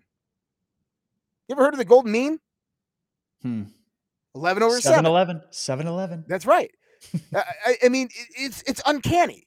I mean, when you start looking at this, that the, the perimeter of those four sides of the Great Pyramid, three thousand forty-three point four four three three feet, right, is one of them. The other one on the other side of it, right, is three thousand twenty-three feet. What's interesting about that, you remember if I told you if you take one minute of latitude and longitude, right? And basically what it is, is the Earth is actually uh, shorter north and south and longer east and west because it bobbles out at the equator, right? And that if you measure that one minute of latitude and longitude in a square, right? You get six thousand forty-five point eight eight one. That's the north and the south measure. So that's its length. And then you get six thousand eighty-seven point zero nine four one. That's east to west. If you divide that number by two, if you divide both of those numbers by two, guess what you get? You get three thousand forty-three point five four seven and you get three thousand twenty-two point nine four zero, the exact perimeters of both of the slabs that the Great Pyramid sits on. Which means that the people who built the Great Pyramid would had to have known what one minute of arc of latitude and longitude was equivalent to. This, even if we just said this, this was four thousand years ago or three thousand years ago. Okay. You know where those numbers three thousand forty-three and three thousand twenty-two came from in the sense of our, of our modern knowledge? This is how you calculate the perimeter, right? But did you know in nineteen seventy or nineteen seventy-two, a geological survey of satellites around the Earth actually calculated one arc of latitude and longitude to be six thousand forty-five point eight eight one uh, meters per second. And then you had six thousand eighty, oh, sorry, feet per second, six thousand eighty-seven feet. So that was satellite-based technology that calculated that one minute of arc second, that one minute of arc for the Earth, that one square of the Earth, which was absolutely, if you divide that number by two, you get the two base perimeter, perimeters of the Great Pyramid. This this isn't a coincidence. No. This is a and, technology far beyond the precision of anything that we've ever known. Yeah. Like, it's the idea that a bunch of guys got together and were like, hey, uh, the Nile is low right now, so let's just spend all of our time hauling multi-ton rocks. Well, of course, they were ordered to, allegedly, oh, by the yeah. pharaohs, right? Let's go. Let, let, let's put these slaves to work, Josh. Let's go get them to haul multi-ton rocks from quarries thousands of miles away. Uh, let's go send them on ec- uh, escapades to Europe to go chop down trees and then bring those trees over to Egypt, and then we'll make a bunch of logs and they can roll those big ton. The minute you start going into it and you look at the fact that however they did it, they also mm-hmm. lined it up like this and put those slabs exactly where they did in the king's chamber at that exact elevation. Um, like, I got a few notes here too that say the Great Pyramid, you know, just in base is comprised of two million three hundred thousand stones. Wow. four hundred eighty-one feet, four hundred eighty-one feet in altitude. Its base is thirteen square acres. There are multi-ton stones, some as large as forty to fifty tons, such as the hundred pink granite stones placed in the king's chamber. one hundred, one hundred pink granite stones in the pink king's chamber, and they had to be elevated when they put them up. So they didn't just like tow them in and line the base. They brought right. them in from wherever, cut them. Well, they cut them, brought them in, and then elevated them up. That's amazing. Which, by the way, if you start looking at the king's and the queen's chambers, this discredits the water raising theory. Mm. Have you ever heard of the theory about how they pumped water in yep. underneath the Great Pyramid and pumped it up to the top, and they build the, you can't build the outer walls until you have the inner structure and foundation actually built. And so you can't raise those blocks in the king's and queen's chamber without a foundation already built, which they said they build it from the top down. So it can't work that way. No, it can't. It, and that, that theory, I've seen that. Was that Mythbusters or somebody tried to do that crap? It's a good theory. I mean, it, it's, it's a good theory, but it's a good it theory. Destroyed. It's better than they use fucking levers and crap. It's yeah, we're getting closer. Um, could have just been giants, guys. Uh, so archaeologists say that the pyramids were built inside of twenty years, but if this is true and slaves were working twelve months out of the year, three hundred sixty-five days, they would have had to place a stone every two minutes. So not only would they have to get them all from the quarry, have them cut, have them ready to go every two minutes, nonstop for how many years? For twelve months. So over a twenty year period. Okay. So look at the level of consistency you'd have to have. For twenty years straight, you would have to have shifts of people working twelve months of the year, three hundred sixty-five days of the year, and you'd have to have them continuously pull one of those stones into position at a rate of two minutes per stone, consistently for twenty years. We can years. Get it done. Yeah, it's a no big deal. You can barely get kids to work a six-hour shift at McDonald's these days. Right. Some archaeologists will tell you that, although don't work at McDonald's, screw them. Some archaeologists will tell you that it was farmers and slaves that built the pyramids, so they could only build when the Nile flooded, which is three months out of the year, which means they would have had to place a stone every two seconds before yeah. the Nile floods. So no, just we can get it done. Ups, don't worry. No, no big deal. And that's just the pyramids of Egypt. What about the Aztecs? What about the, oh, and then I got to tell, I got to keep bringing it up because it really yeah. sticks out in my mind is this Kailasa Temple in India. Okay. One of these days we'll do some videos on it. Um, that one, uh, Blavatsky talked about it. She did, there was the Tellura caves that were at, in built in the base of that structure. And she said some of the, the serpent brotherhoods would meet in these caves. And so is this, this the is, temple that they're still finding rooms in? Yep. And, and still they, finding like, rooms. It was built out of a mountain. So if right. I said to you, Josh, let's get all our slaves to go find a mountain, or just get a bunch of people together for this week, and we're going to go find a mountain, and we're going to carve this very intricate and one-of-a-kind beautiful structures and then build an underground cavern system with all these elaborate tunnels. Like, guys, seriously, where, where are we doing this today, let alone thousands of years ago? So this is interesting. There's an article that came out a few months ago, how they just discovered a new room in the temple. And they opened it up, and there is like eight hundred billion dollars worth of artifacts and gold in there. And they haven't even begun to start going through them. Oh, I'm sure it's priceless what you'd find. Yeah. yeah. It's like Indiana Jones. I want to go do that stuff. I want to go to the Tolo- where was the caves? Hold do on. There's let's a- start. Let's raise the money and start doing it. You know, I was offered a show. This is a funny story. I'll tell you really quick. I was offered a show before the pandemic. I was offered a show or approached by a, a production company from Toronto. Okay. Now get this. They're called Black Horse Productions. Huh. All right. Smaller company, but big time in Canada. And they contacted me and said, we got an idea for a show. We want to build around you, because they saw me on Ancient Aliens and Unexplained. And they were going to be like, hey, we want to send you to some jungles, and we're going to go into caves, mm-hmm. and you're going to stay there for like two months and basically go and spelunk throughout these caves, because they found it was the caves of Los, was it the, hold on, it's the caves, ah, the Tayos caves. Have you heard of the Tayos caves?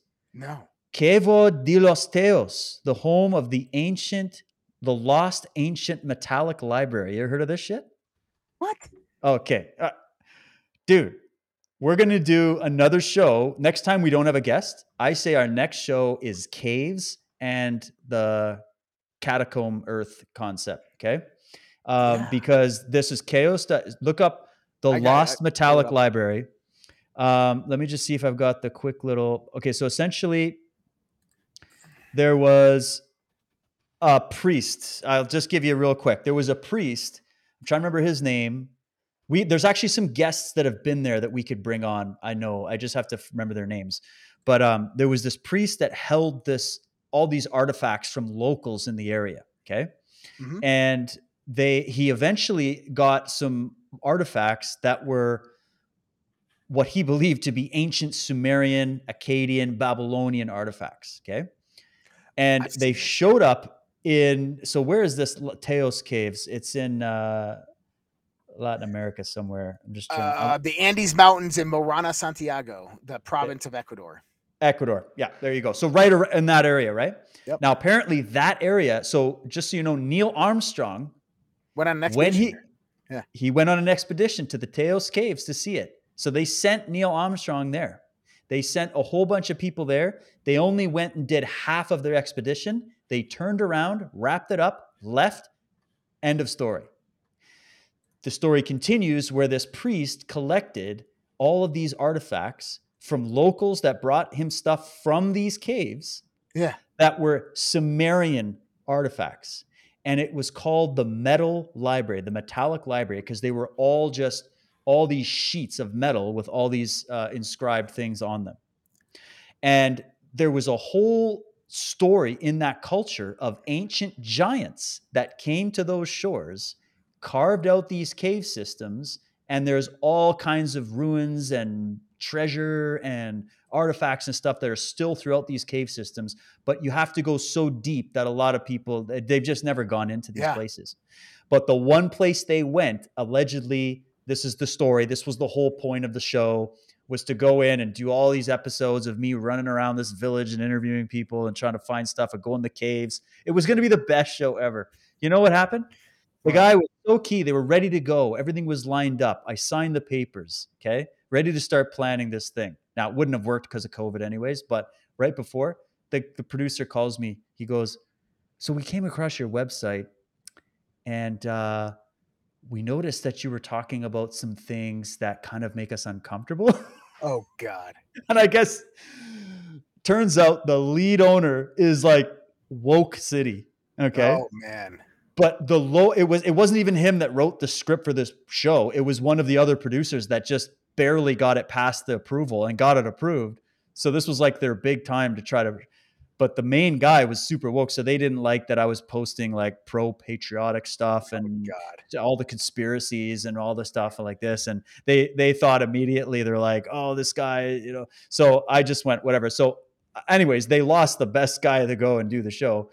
But yeah. also uh, now I want to do, because I, I went and did all the research for the show. So I've got all these notes on this thing that I would absolutely love to do in more of a podcast format, because that's it. the better yeah. way to do it anyways, because they're not going to awesome. edit it.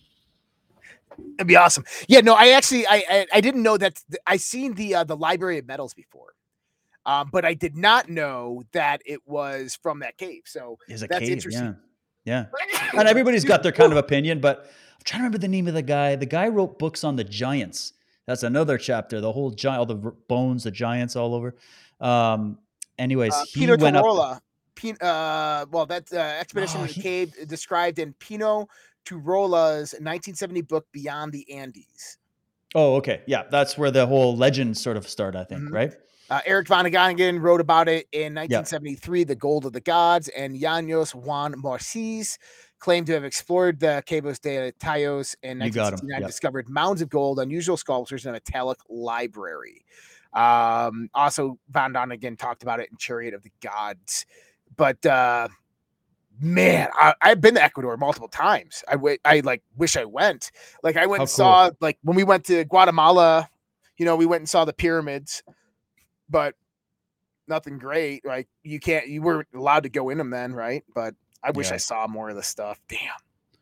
Well, I got, I've, I still want to go to Tulum. I want to go, like, there's so many.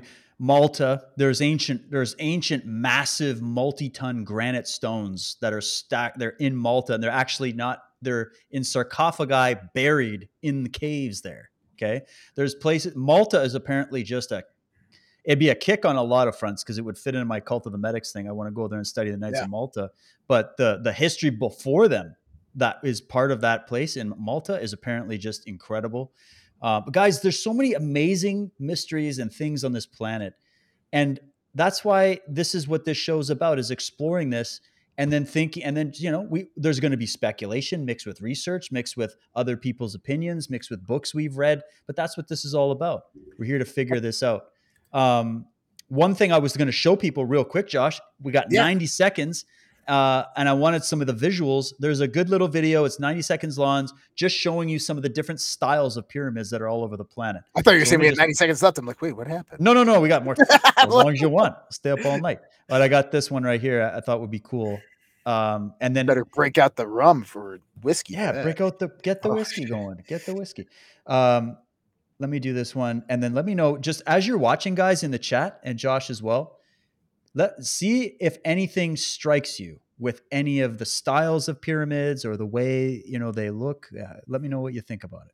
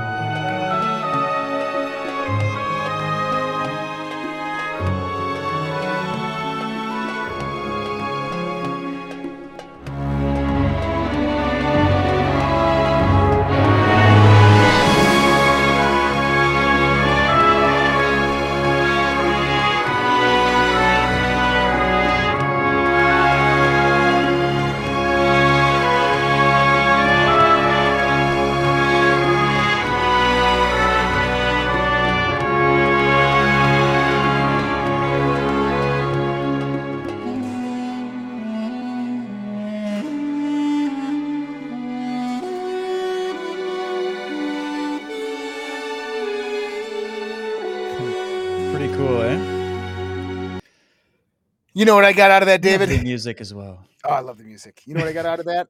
What's that? Their times are all messed up. We didn't build those things. Yeah. No, this civilization that's currently on this planet in the last six thousand years did not build those things. Actually, a few of them we did. If you look at the step pyramids in Egypt, the ones that they're talking about, Saqqara and stuff like that, they're all run down and beat up. And you can see apart. the difference. Yeah. You can, you can see, see you notice the difference. Go to yeah. Teotihuacan, right? Look at the difference between the pyramids. Look at the Great Pyramid just between the ones in Saqqara. Massive. It was almost like what I was saying before. They tried to replicate, rebuild. That's right. What they thought it was and how to do it, but they failed miserably and stopped. And why haven't we reproduced it today? That's all you have to say to those little debunkers with their grins on their face and all their academics. Be like, okay, buddy, go prove the whole thing. Build it with the tools they built it with, exactly to the size and scale and geometry that they did. And then come back and tell us that we're full of shit for looking into all these alternative theories. Yep. So I, I want to show people something. Um, this is off the coast of Cuba. Or these are off the coast. Oh, I haven't seen this one. Yeah, I'm excited about that. Before you show the Cuba one, do you remember yeah. when the Bermuda one was going around? I think I it do. was... Do, do you? I, I didn't follow up on it. I felt like it got attacked and sort of like pushed away right away, and I kind of felt got the feeling it got totally debunked.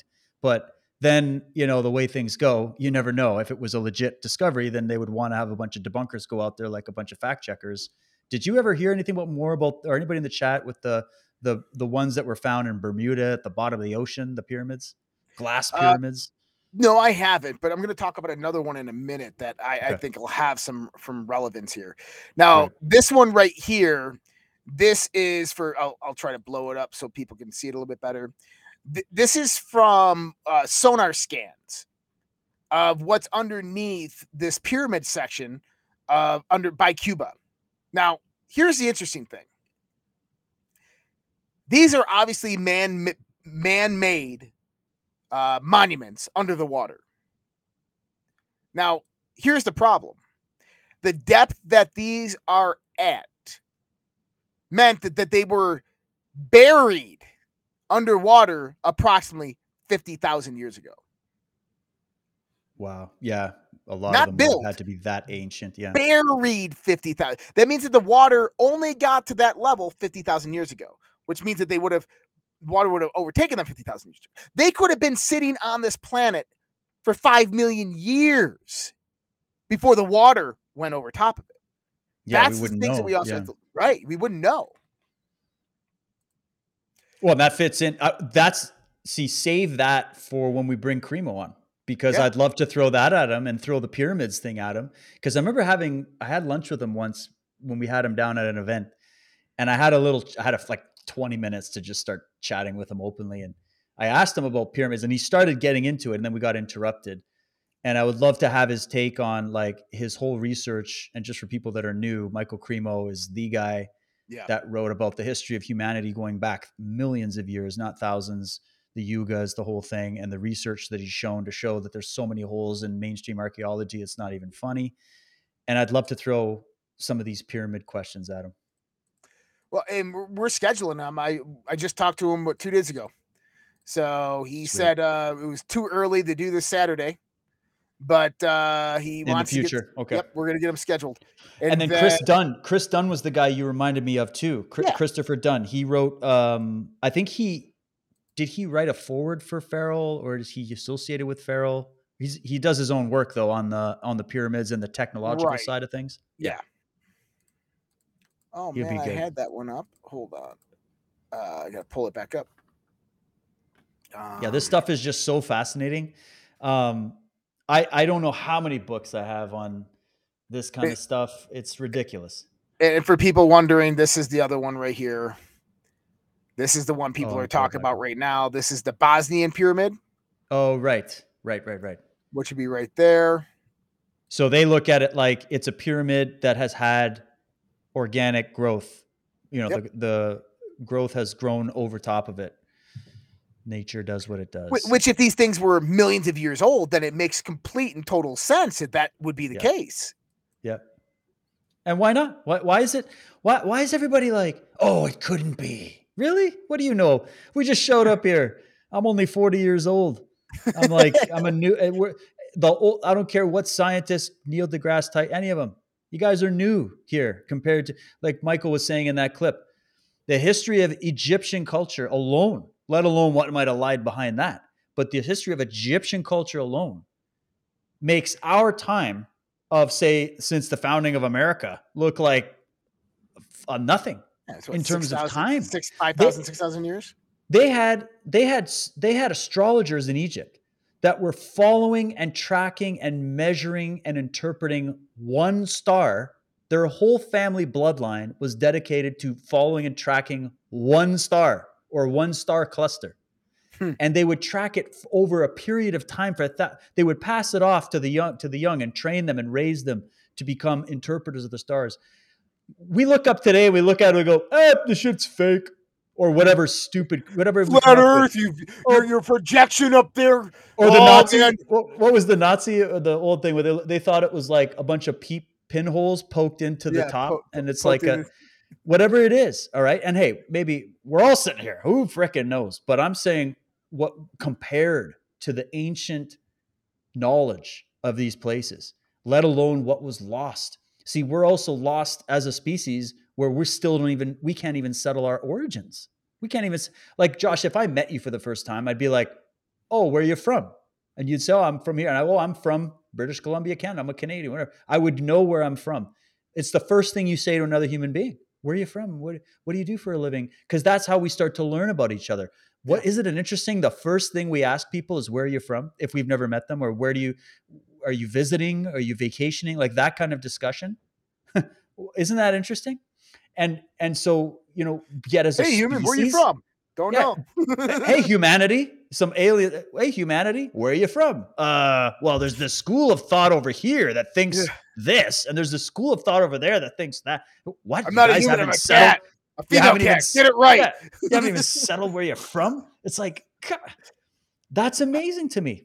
Like people think they've settled it, but thinking yeah. you've settled it and actually settling it are two different things.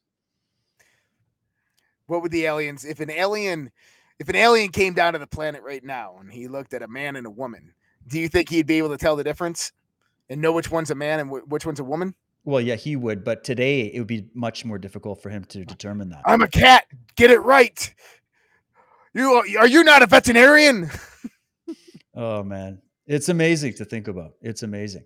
Well, so okay, so anything else on? Oh, maybe we should talk a little bit more about the occult side of the pyramids and how they look at it, interpret it symbolically, right? Because here's another thing that happens: you get into the whole conspiracy research, and everybody thinks every time they see a pyramid, that's evil. Okay. Mm-hmm. Um, because of the fact that it's been ascribed to the Illuminati. Well, the Illuminati didn't invent it. They didn't, uh, they're not the only ones that use that symbol. It's humanity's symbol because it's a part of our history. Um, the symbol of a pyramid, even the pyramid with the eye, is an ancient symbol talking about God, talking about uh, nature, right? Mm-hmm. But what happens with these occult dark orders is that they co-opt those symbols. I've, I've spoken about this a lot, but I feel like we have to keep saying it, because it's important to make that distinction that um, just because you see pyramids or Egyptian symbols or anything like that doesn't automatically mean they're part of some dark satanic cabal that's sacrificing children underground or something like that. Okay. Mm-hmm. That doesn't mean that. Now that also doesn't mean that that isn't happening. It just means that um, they are, they are trying to use godly, um, mystical, powerful, ancient, religious-like symbols, because that is sort of their cover story, right? Mm-hmm. Like, look at the Vatican, okay? I'm doing a lot on this, especially in this new chapter I'm doing for Cult of the Medics, chapter eight. It's going to be pretty crazy, where we're getting into more of that. And when you think about the symbols that they've wielded to hide behind while they are involved in organized crime like you can't believe. There's a list of books I can recommend people get into on that. But um, if you look at the fact that on one hand, the actions of these groups are in complete contrast to the cover story, to the symbolism, to the costumes, to the P R, to what they're saying on the microphone, et cetera.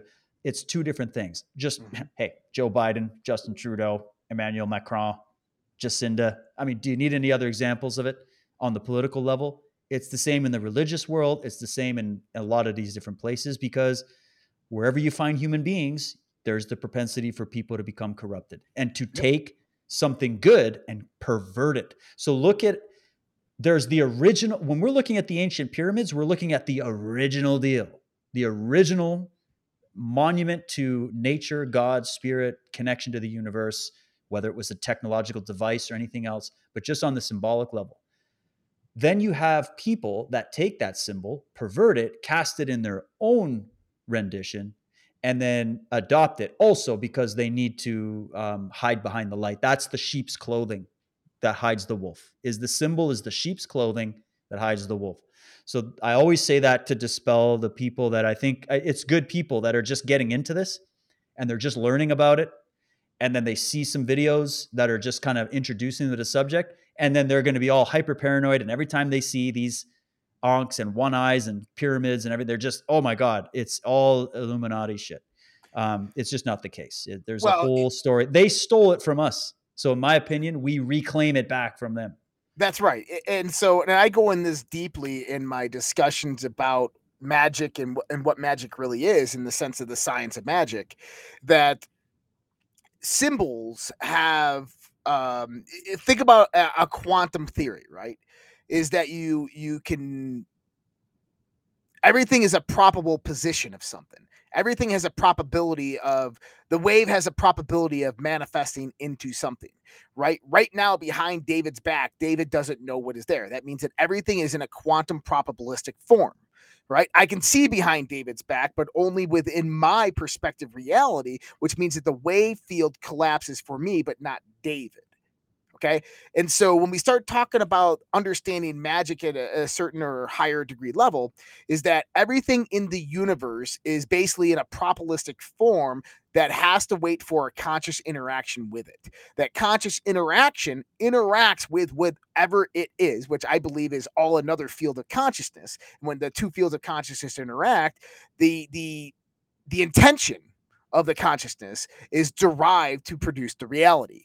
And this is kind of in the sense you create your own reality and belief. So when we start talking about symbols, is that everything in the universe carries information. Everything is a carrier of information. A symbol is no different. A symbol is basically a a a shape, a sound, a number, a, a representation, a geography, whatever we can utilize it for to represent an intentional process. Or intentional, or, or an intentional representation of information, which can hold it. In a lot of ritualistic magic, uh, they will talk about opening channels of magic. Now, what this really means is really kind of creating this this ethereal flow between you and this one point of resonance, which holds a certain level of information. Kind of what I was talking about in the sense of the cymatic patterns, resonance, and how what they would do is they would create various different resonant patterns, and you could utilize your brainwave state to get to these resonant patterns. And inside there, you could have various flows of information. This is all we're talking about in the sense of magic. It's all about frequency, vibration, so forth. But I could hold that vibration in a symbolic representation or in a mental representation, intentional representation within a symbol. And this is what alchemists and hermeticists and so forth have done for a very, very long time, is they've held very, very ancient secrets, information within these symbols. And it's up to us to understand them, decipher them, and, uh, and acknowledge them. We did a um, a thing on the social Red Pill, so our, our, our private social network, a while back, where we would take, we created a symbol. And then we would all meet up at the same time of the day. We would focus on the symbol, and we would start to project kind of what we were doing throughout the day onto that symbol. And I'll tell you, we're about eighty-six percent accurate. People, like one person would go and say, okay, you know, uh, this is what I'm thinking. And you would think uh, something into the symbol. And everybody would be like, I smell spaghetti. Is, is someone making spaghetti? And be like, yeah, I'm making spaghetti over here. Someone would be like, oh, I hear crashing water and salt water. Like, or I'm seeing salty salt water and crashing water. Like, the person's like, I'm at the beach. Like, it, it was crazy. Like, all these things were coming through, and we're on a chat. We're not on a phone or Zoom. We're on like a regular chat, like text chat. And people are like coming through, and they're seeing everything else that's happening. Why? Because that symbol becomes the conduit for this exchange, or that higher level of resonance that is represented by this field that we can access. And this is what is meant in ritualistic magic by these, these channels of magic that are created. And symbols are those gateways or conduits into those channels of magic.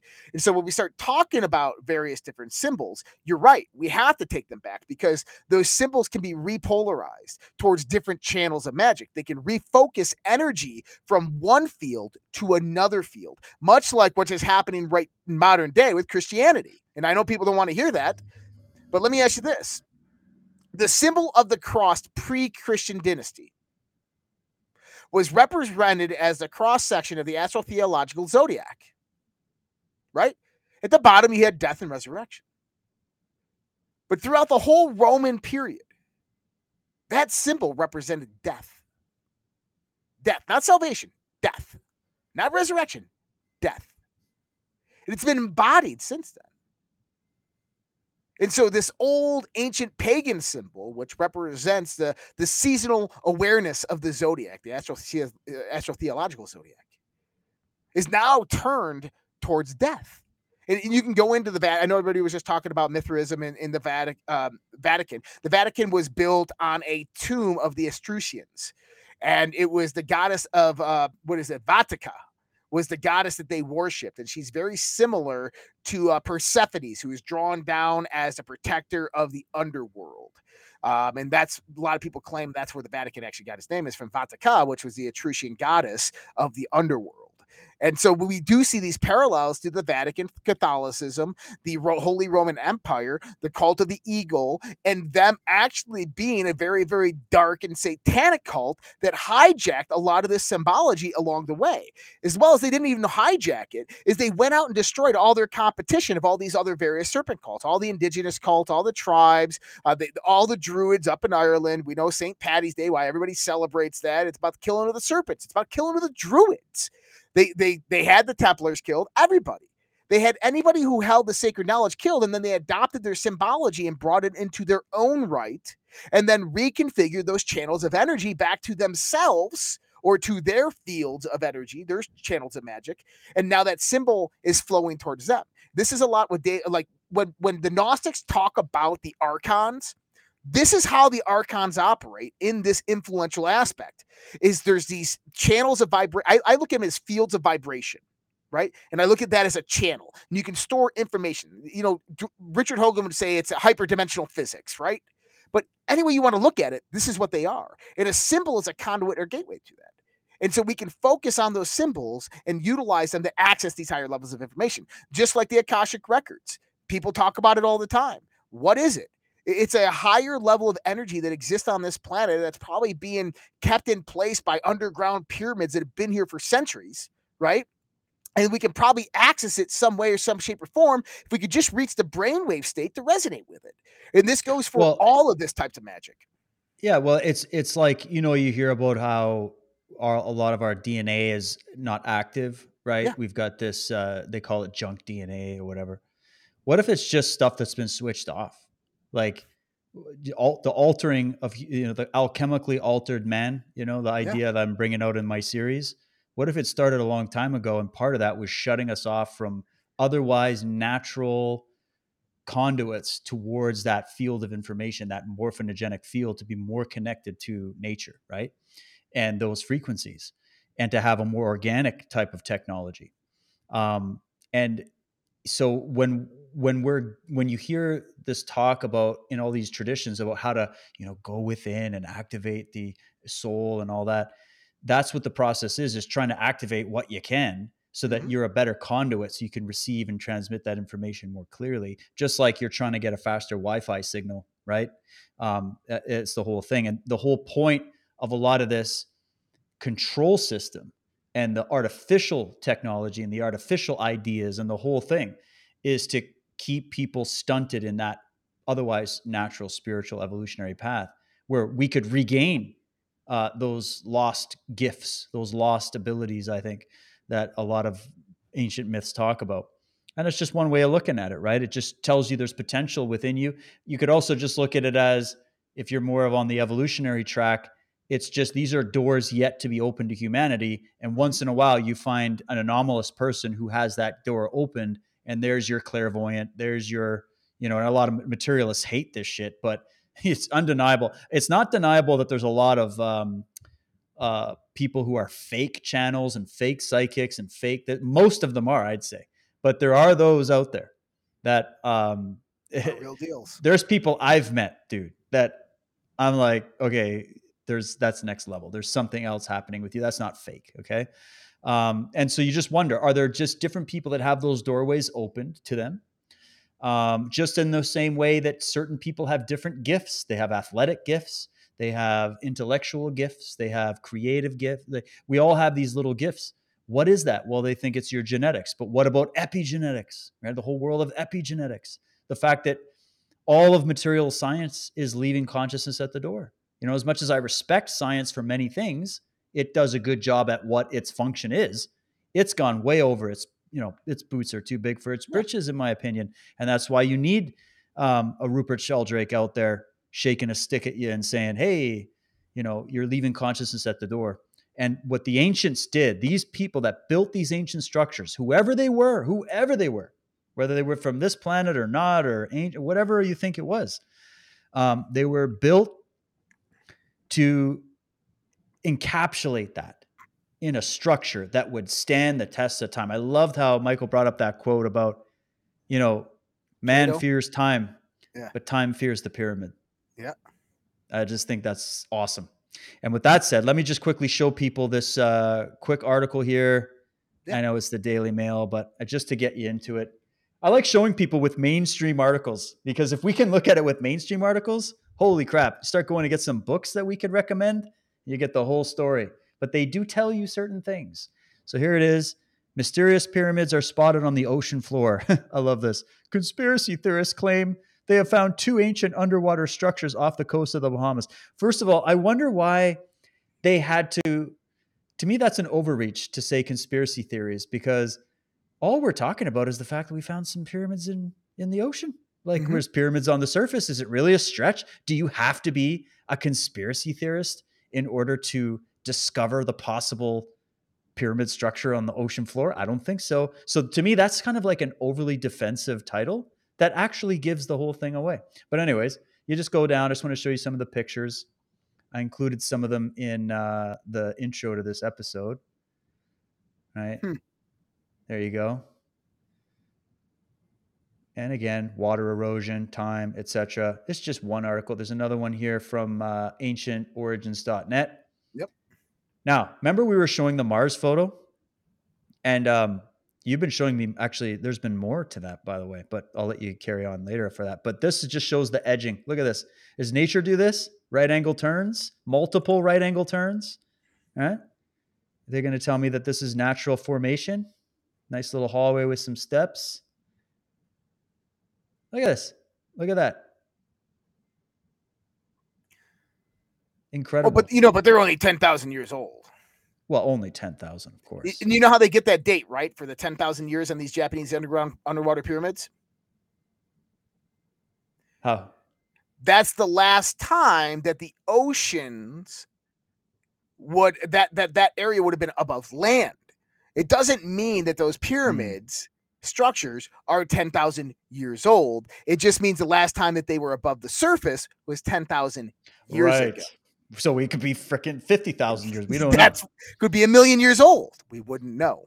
The fact that they're under the water, though, mm-hmm. like someone built them. I don't think there was a bunch of ancient scuba diving teams that had the ability to ton total. Like, come on. The dolphins. So clearly, this also proves cataclysm. This actually starts to vindicate people like Velikovsky, Beaumont, so many other people yep. that are telling you, and, and the Bible and all these ancient texts and scripture saying there were floods, there were comets, there, there was a sea of fire that rose up to the sun, like shit like that. You know, what do you think they're talking about? They're talking about something that changed the face of the earth, that changed the land bridges, the land bridge formations, that changed where humans habitated, that ch- What's in the Arctic? What's under the ice? What if part of what's under the ice isn't just massive rainforests? But what are what's what are they finding in the rainforests of Latin America? Pyramids and ancient mm-hmm. ruins. What if there's ancient ruins from a wiped out part of that civilization under those under that ice? So what what if what happened? And let's speculate here.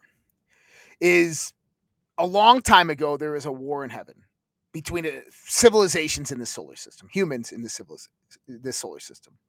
And they destroyed a planet which knocked off a series of cataclysmic events over the next one hundred thousand, three hundred thousand, million years, or whatever it might be. And that every time that civilization would seemingly get back to a point of advancement, some type of cataclysmic event would occur because of the prior cataclysmic event that destroyed a planet and the debris from that planet, hence the floods, the comets, and the multiple different indications of them over and out throughout time, of which it almost looks like that every six thousand years, there's six to ten thousand years, there's some major type of cataclysmic event on this planet. And when we start to look at it like that, what if we're headed to one right now? I'm just saying, is it would good timing be easy to name it the Great Reset, right? But you know, when I start to look at these things, is um, think well, about can I the say moon. Some, yeah, go before ahead. We go to the moon, just because what you're saying made me think of something. If something caused a change in the order of the natural order, which would be a war, a something, something like that, right? However people want to imagine it. Think of the reaction that your own body has mm-hmm. when you get injured. Okay. And I, I guess as a martial artist who has sustained multiple injuries over my career, I know about this, where you injure, say, your knee, but then what happens is because you're injured, the rest of your body and even your gait pattern and your movement and everything starts to compensate for the injury of the knee. Yep.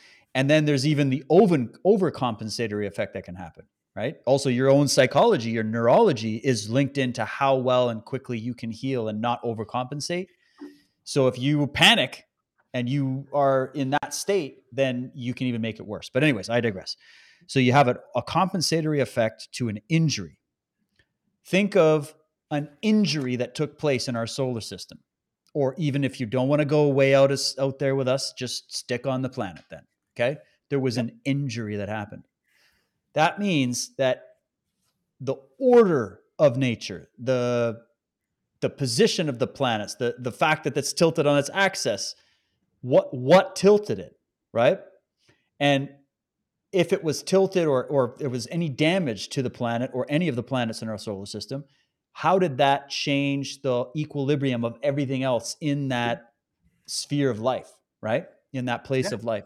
So I, I look at it like that. We suffered an injury, and then this is where we can get in and bring a Joseph Farrell on or any of these other guys. One guy is going to tell you it was just purely a random comet or whatever that came through. Uh, someone else is going to say, no, there was actual, just like we have war on our planets and we've just caused all kinds of destruction by testing nuclear warheads in the upper atmosphere and all kinds of shit that we've done. We've changed parts of nature in a way, you know, it's actually amazing that it still is what it is. But so, what if this happened again on a cosmic scale? How would that compensatory effect look?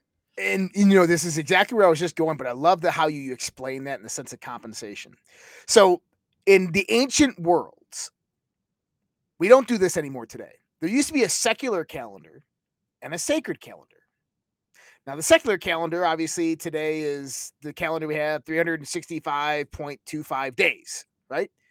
But the sacred calendar was three hundred sixty days. And five days were intercalated, which means that they, they looked at these as unlucky. These five days were known as the unlucky days. Okay. And so if you ever heard, like, obviously the year starts on April first. And for those first five days, it would basically be party and vacation, and people wouldn't work. They wouldn't do anything because they always viewed these days as unlucky. The Sumerians believed that the year used to be three hundred sixty days, but due to a great cataclysm changed and was added onto it five point two five days. Interesting. Now, think about what you're talking five. about. five point two five? five point, okay. Yeah. But think about what you're talking about here is if a massive cataclysm hit to the planet, the Earth would, at all the orbits of all the planets, by the way, if people understand, if a planet blew up, you have something called Bode's Law. Okay, this is basically a law of harmonic variation in the sense of musical notations and scales that everything is going to be symmetrical to each other in the sense of frequency. Okay. Which means that if you had a massive planet the size of Jupiter that blew up and was destroyed, and all of its mass and energy and material spread throughout the whole solar system, okay? The whole solar system has to move and compensate for that and reposition everything. Exactly. Because now the gravitational forces tugging. So what, one of the things that when I was talking earlier about the Earth and the satellite measurements that they do with it and the measurements of the Great Pyramid and all this stuff, one of the things about when they measure the equatorial or the uh, the uh, the other radius, the polar radius of the Earth, is it changes two to four hundred feet every measurement. They can never get an accurate one. The reason is is because dependent upon where the Earth is in its rotation around the sun, it's being pulled by other different astronomical planets: Saturn, Jupiter, the sun, moon, right? Depending on the position of all these things, it pulls the Earth two hundred to four hundred feet every day in its equatorial and its polar radius. Okay. That's just, that's just the Earth's normal rotation. If you have a massive planet the size of Jupiter and that thing blows up, what's going to happen to the position of the Earth, the rotation of the Earth, all these various different things? That's going to cause fluctuations. And what if we had help from an advanced civilization that came here and put the moon in place? And that's what they utilized to stabilize the planet. Or maybe that was the, the what we had to do as a, a civilization. But imagine. Or it's the Death Star. or it's the Death Star. It's Isn't just, it funny? The Death Star in Star Wars it. looks like the moon. Yeah. Or the, well, George George Lucas. There you go again. But no, they just parked it when they were done with it in Earth's orbit, and we forgot all about it. Accumulated that. That's the that's the Ford F one fifty of the lost people. We go, oh, we found an a like because to our eyes, you know, what's the old saying that um, something that's not understood is seen as magic, or something is not technically yeah. understood is just seen as magic. Yeah, magic is just science not yet understood. There it is. And that we're talking not the magic you were describing earlier, the inner magic. We're talking the magic most people think about, like yeah. when they hear that word magic. Very cool. Dude, there's so many things. Like, uh, I feel like we got to break this up and do a couple different things. So we're going to have some guests come on. Um, yep. I'm still reaching out. I've reached, I've put a net out to a bunch of people. We'll see who gets back. I also, uh, I know Richard Dolan was just recovering from whatever the hell this thing is going around. Not monkeypox. That's totally, that's, that's just fear porn. Um, but well, although there is, you do have a different theory about that. That's a different show, right, Josh? Um, yeah. But I got some people on the pipe that are gonna that we're gonna get to. You've got some people, but in between, there are so many places that Josh, I think you and I can go. Um, I think with the cave thing, getting into the inner earth concept, uh, the just so many more things on the ancient structures um, alone. Yeah. Oh, Shambhala. Dude. Shambhala. You know, like, dude, there's a whole thing. There's a whole thing. The underground, the dumbs, the deep underground bases. You know, getting into some of that. But um, the thing is, is I think what we're trying to show everybody here is there's enough mystery for you to start thinking for yourself. That's the end of the story. You don't have to agree with our theories, speculations, or whatever.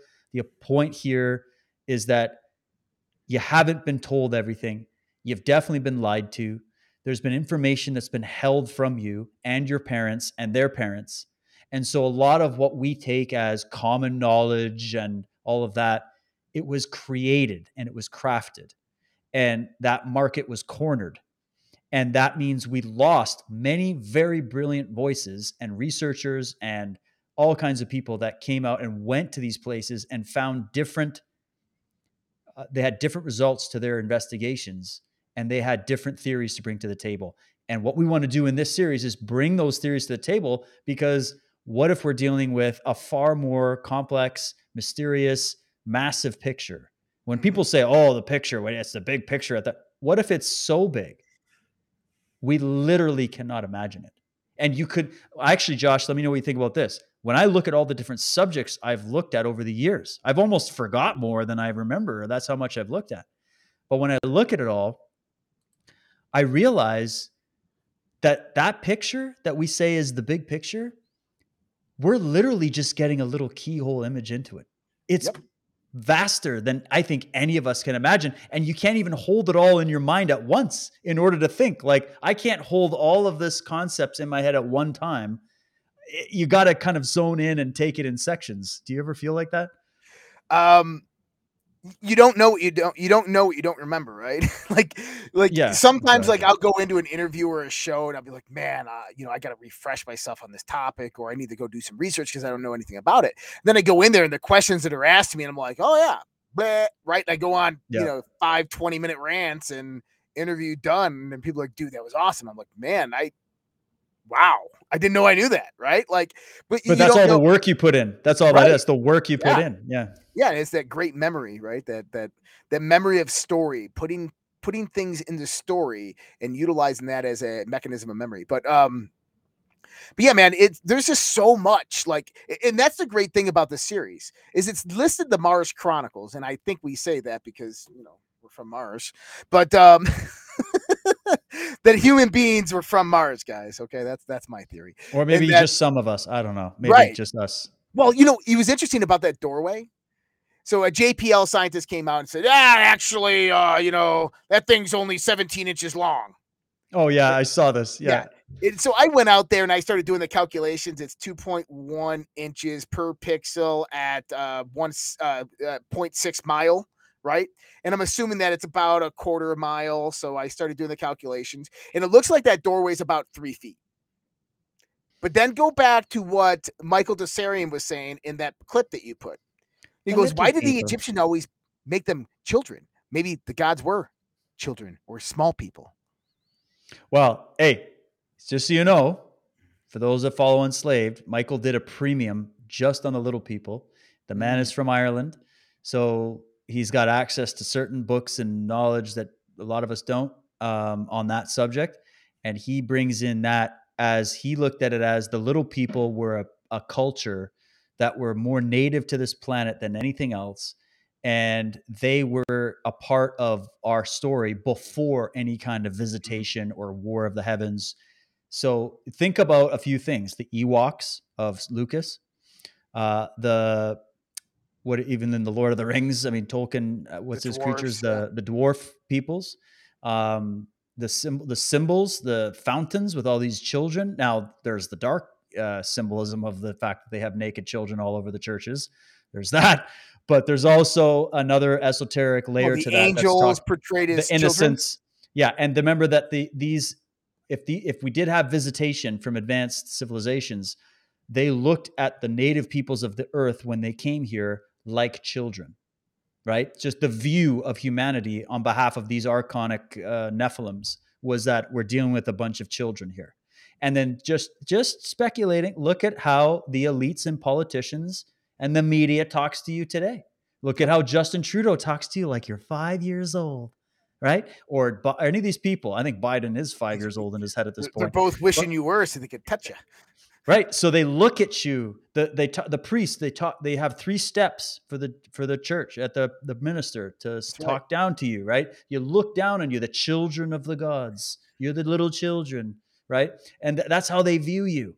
Positive or negative, it's just the way they view. So the fact that there's all these legends of the planet, um, on, of the little people, the, the different peoples that may have existed in different forms before we even came here. And there's a lot more science behind this than you think. Everybody thinks we're talking out of our ass. I can't even recount it all for you, but if you go check out that series, it's really good and we can do more on it. And the fact that they, just because they found it, I don't care if they found a two foot door or a foot. Look at the geometry. Was it artificially made? That's all we care about. Yeah. Or was it some natural thing? So if he's coming out and saying, well, it's just a three foot door, it's still yeah. a fucking door, isn't well, it? Well, the J P L guy's like, oh no, it's probably caught. It's probably caused by wind. And, and I'm sitting here trying to figure out how wind produces ninety degree angles, some of them polished, but I, in different directions. Cause you'd have to polish yeah. both sides. But hey, even if it's wind, that's an amazing anomaly. I'd really like to know more about how that's wind. possible. Holy shit. Some crazy wind. Well, anyways, guys, um, I think we should probably drop it. We've done two and a half hours. Josh, this has been a fun episode. So many more places we could go. Thanks everybody for joining and coming into this, uh, this zone and looking at this. And we got a lot more coming. We'll see what's going to happen in the next few weeks. We'll let you guys know and go check out our new site. Mars Chronicles, the marsch chronicles dot com. Awesome. All right, guys, that's a wrap. We'll catch you next time. Good Cheers, night. everybody.